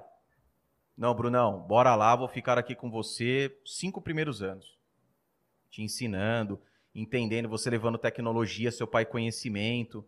Poderia ser que a coisa estivesse voando mais do que está hoje? Poderia. Poderia ser que não. Tudo acontece na hora certa, do jeito certo. E a gente para e olha para trás e fala assim: hoje eu entendo porque o meu sócio não dividiu aquela grana comigo. Você chegar para o cara e falar assim: obrigadão. Eu, a minha sociedade terminou de um jeito lixo. Fiquei puto, apesar de todas as coisas que, que né, enfim, mas, meu, brigadão aí por esse pé na bunda. Atitude é uma coisa da pessoa, beleza. Mas isso fez com que eu chegasse onde estou hoje. E tudo tem. A gente fica puto, cara. Porra, por que, que não acontece? Ainda mais quando você. Porque quem não faz, o cara fica puto reclamando de quem tá fazendo. Mas quando você faz e não tem resultado, cara, você fica maluco. Fica. Saindo dinheiro, né, Bruno? Dinheiro Nossa. saindo e não entrando, velho. Só saindo. Nossa. Você fala, Deus do céu, manda, manda alguma coisa aqui para mim. E não vem. E você não entende. Chega até a questionar a sua fé, cara. Fala, tá vendo? Se Deus gostasse mesmo de mim, ele fazia a coisa acontecer. Ele tá lá, só vendo onde você. Ó, mais uma vez, tá arrepiando aqui. Mas ele tá vendo até onde você aguenta. Até onde você aguenta, cara. E é exatamente isso, cara. Exatamente é, é mesmo. isso, velho. É mesmo. É muito louco tudo isso e, porra, é fazer o bem sempre, com ética, ajudando os outros, né, cara? Crescendo, todo mundo crescendo junto e, e tendo essa galera por perto. Isso é importantíssimo. Né? Até que eu falei para você, é difícil você ter gente falando assim, cara, não tá legal isso daqui. Uhum. A, a, parada tá cagada. Às vezes a pessoa fala, porra, lá vem o Bruno lá. Pô, o Bruno vai falar que o negócio não tá bom. Graças a Deus que você tem esse cara do teu lado, bicho. E às vezes você faz isso com as pessoas, mas ninguém fala com você. Não sei uhum. se aconteceu também, cara, que assim, às vezes eu vejo que as pessoas me olham de um jeito assim, ah, o cara não precisa de nada, não. O cara tá bem pra caceta. E você tá fudido, cara e você tá fudido. Entende? E a pessoa olha e fala assim: não, o cara não precisa. E você sempre doando porque você quer realmente ajudar. Sim. Entende? E, e, e, aquela coisa assim: eu ajudo todo mundo, não esperando em troca. Mas, cara, eu preciso, cara. Preciso de, de, de gente, porque eu também faço minhas coisas. E eu não sei se minha parada tá certa. Uhum. Né? Você é do grupo da Rochelle, não é? Sou. Assim, eu sou amigo da Rochelle, não fiz a mentoria dela, não. A gente se conheceu na rede social. Mas assim, cara, imagina, imagina você ter que nem a Rochelle, né, com o pensamento que ela tem com o Arrojo, você, inclusive que eu assisti o episódio da Rochelle aqui também, deu uma pesquisada aí e vale demais a pena. É, mas, cara, é um grupo muito seletivo que você tem a possibilidade hoje de montar também pelo digital. Cara, vamos uhum. montar aí um grupo no WhatsApp. Uhum que a galera vai pontuando o seu negócio, vai fazendo novos negócios. E não é questão de panelinha, é pensamentos. É o pensamento, cara, que quem falava muito isso foi, acho que foi Napoleão Hill, né? A questão do mastermind, Hill, até a terminologia é. que cita a respeito Grow disso. Rich. É, isso. Então, é uma, é, é uma coisa, cara, que porra, é, é sensacional a gente ter. Sensacional. Por quê? Porque esse tipo de postura é raro, cara. E você encontrar pessoas com esse mesmo pensamento é difícil. É difícil. Às vezes você tá no ambiente normal lá... camarada que quer coisa de mão beijada, sem esforço, rápido, é isso. E muita gente, às vezes, não vai comprar de você porque você joga limpo. Uhum. Você fala, é possível. Só que vai demandar tempo aqui investimento. Tá disposto? Ah, cara lá tá falando que eu consigo o triplo disso em seis meses. Uhum. Valeu, Brunão. Vamos lá, vamos ver. Vou nessa aí, qualquer coisa eu volto. E assim, cara. É a mesma coisa que acontece com o advogado com o cliente. Ele fala assim: ah, obrigado, doutor, mas o outro lá tá cobrando mais barato. E tá prometendo resultado para mim. Falou que vai ganhar a ação. Entende? Tem Boa sorte, tudo, né? É, cara. Boa sorte, lógico. Porque um cara desse que você quer ganhar, um cara que vai te dar trabalho, cara. Exatamente. Puta Exatamente. Vida. Tem umas coisas que aconteceram que falam, meu Deus, serviu de, serviu de aprendizado, cara.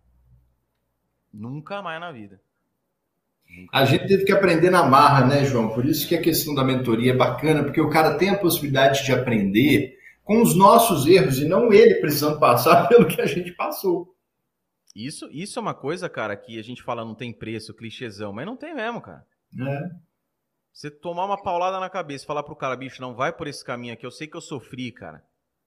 Noites e noites, semanas, meses sem dormir direito, correndo risco ABCD, cara, não vai. Olha quanto vale isso. Você ouvir Exato. isso de uma pessoa é sensacional. Brunão, bate-papo monstruoso. Bom cara, demais. Muitíssimo obrigado mesmo, mesmo, mesmo, mesmo. Conversar com mineiro é zica, né, cara? Eu falei ontem, inclusive, falar sotaque. Não sabia que você era de Minas. Até eu, quando eu comentei ontem, cara, coincidiu. Eu falei, bicho, mineiro. Ah, você fica com o mineiro ali conversando. Só, só do sotaque você fica, você vai embora. Você fica o dia inteiro Que a conversa mansa. Conversa mansa, mas tranquilo. Você foi, tá, vida, vambora. Agradeço, viu, Brunão? Eu que agradeço, cara. Participação, muito crescimento com você. Cara, um dos melhores episódios, sem sombra de dúvidas. Pode ter certeza disso. Coisa e boa. E me identifiquei muito, muito, cara, com muita coisa. A maioria das coisas que você falou aqui, compartilhou com a galera. Te agradeço por isso também, viu? Ô, João, eu que agradeço, cara. Fiquei muito honrado com o seu convite, muito feliz. É, espero outros. Sempre que você quiser, vai ser um prazer estar aqui para esse bate-papo. Também aprendi demais com você. A gente compartilha é, muitas das, das, mesmas visões. E, cara, uma alegria. Você vê que para mim eu nem vi a hora passar. É, para bater três horas aí. Quer deixar um recado para a galera? Cara, quero, quero. Manda lá, manda lá, fica à vontade. É, quero dizer para o pessoal que nesse mercado do século XXI, realmente a gente precisa investir na inovação. E quando a gente fala de inovação, não é necessariamente tecnologia, não.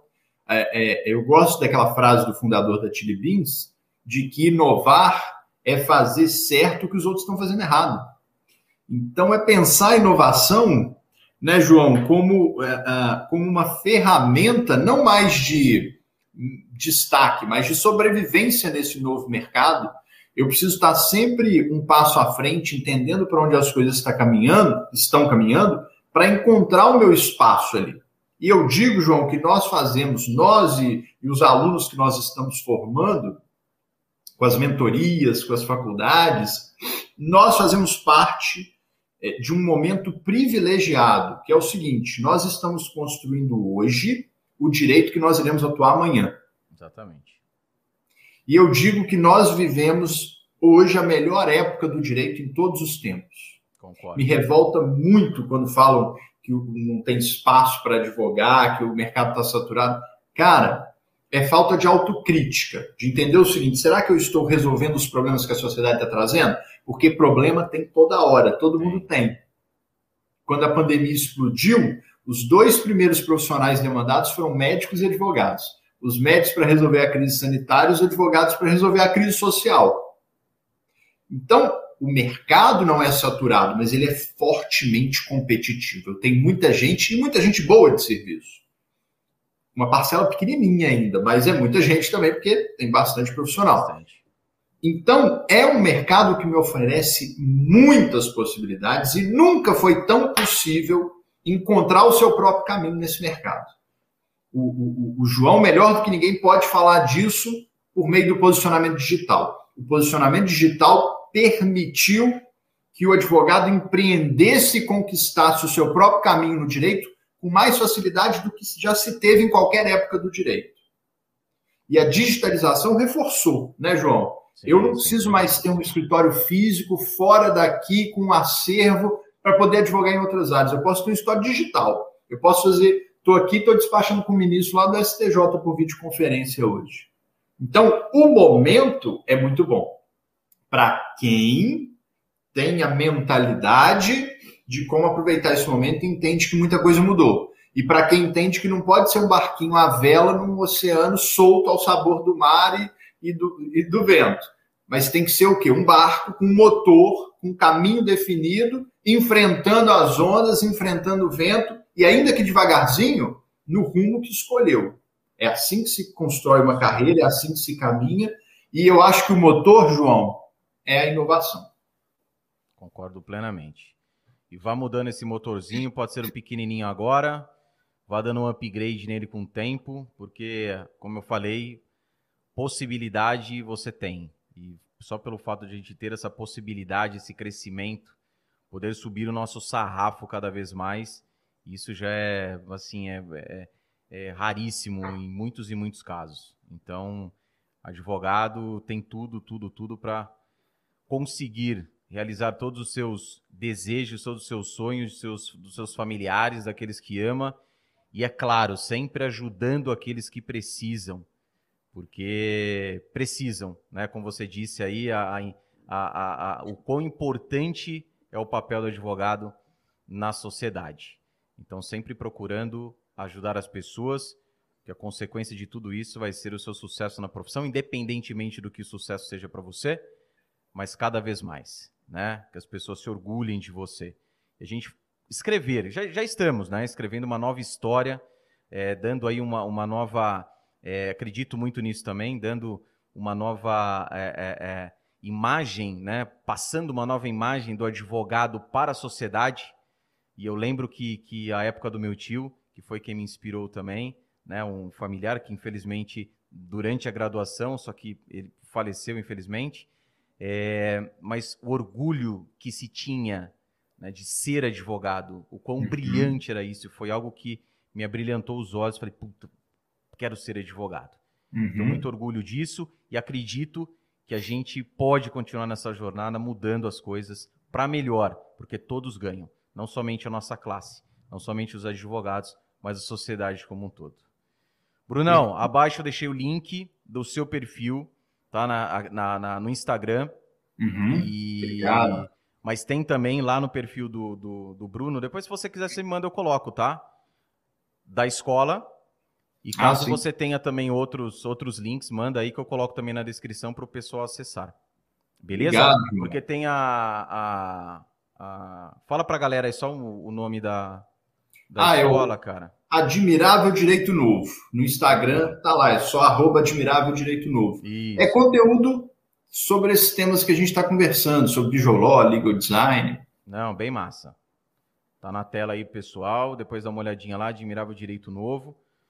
E, porra, aproveitem. Colhem no cara aí que viram que o bicho é monstro. É mineiro, cruzeirense, melhor ainda, né? Porque se o Cruzeiro tivesse na primeira divisão, eu ia falar, pô, Cruzeiro nada, é Atlético.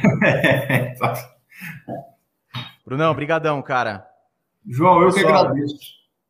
Muito obrigado pela participação de todos. Forte abraço. Até o próximo episódio. E bora que bora que o dia continua. Falou, pessoal. Um abraço, pessoal.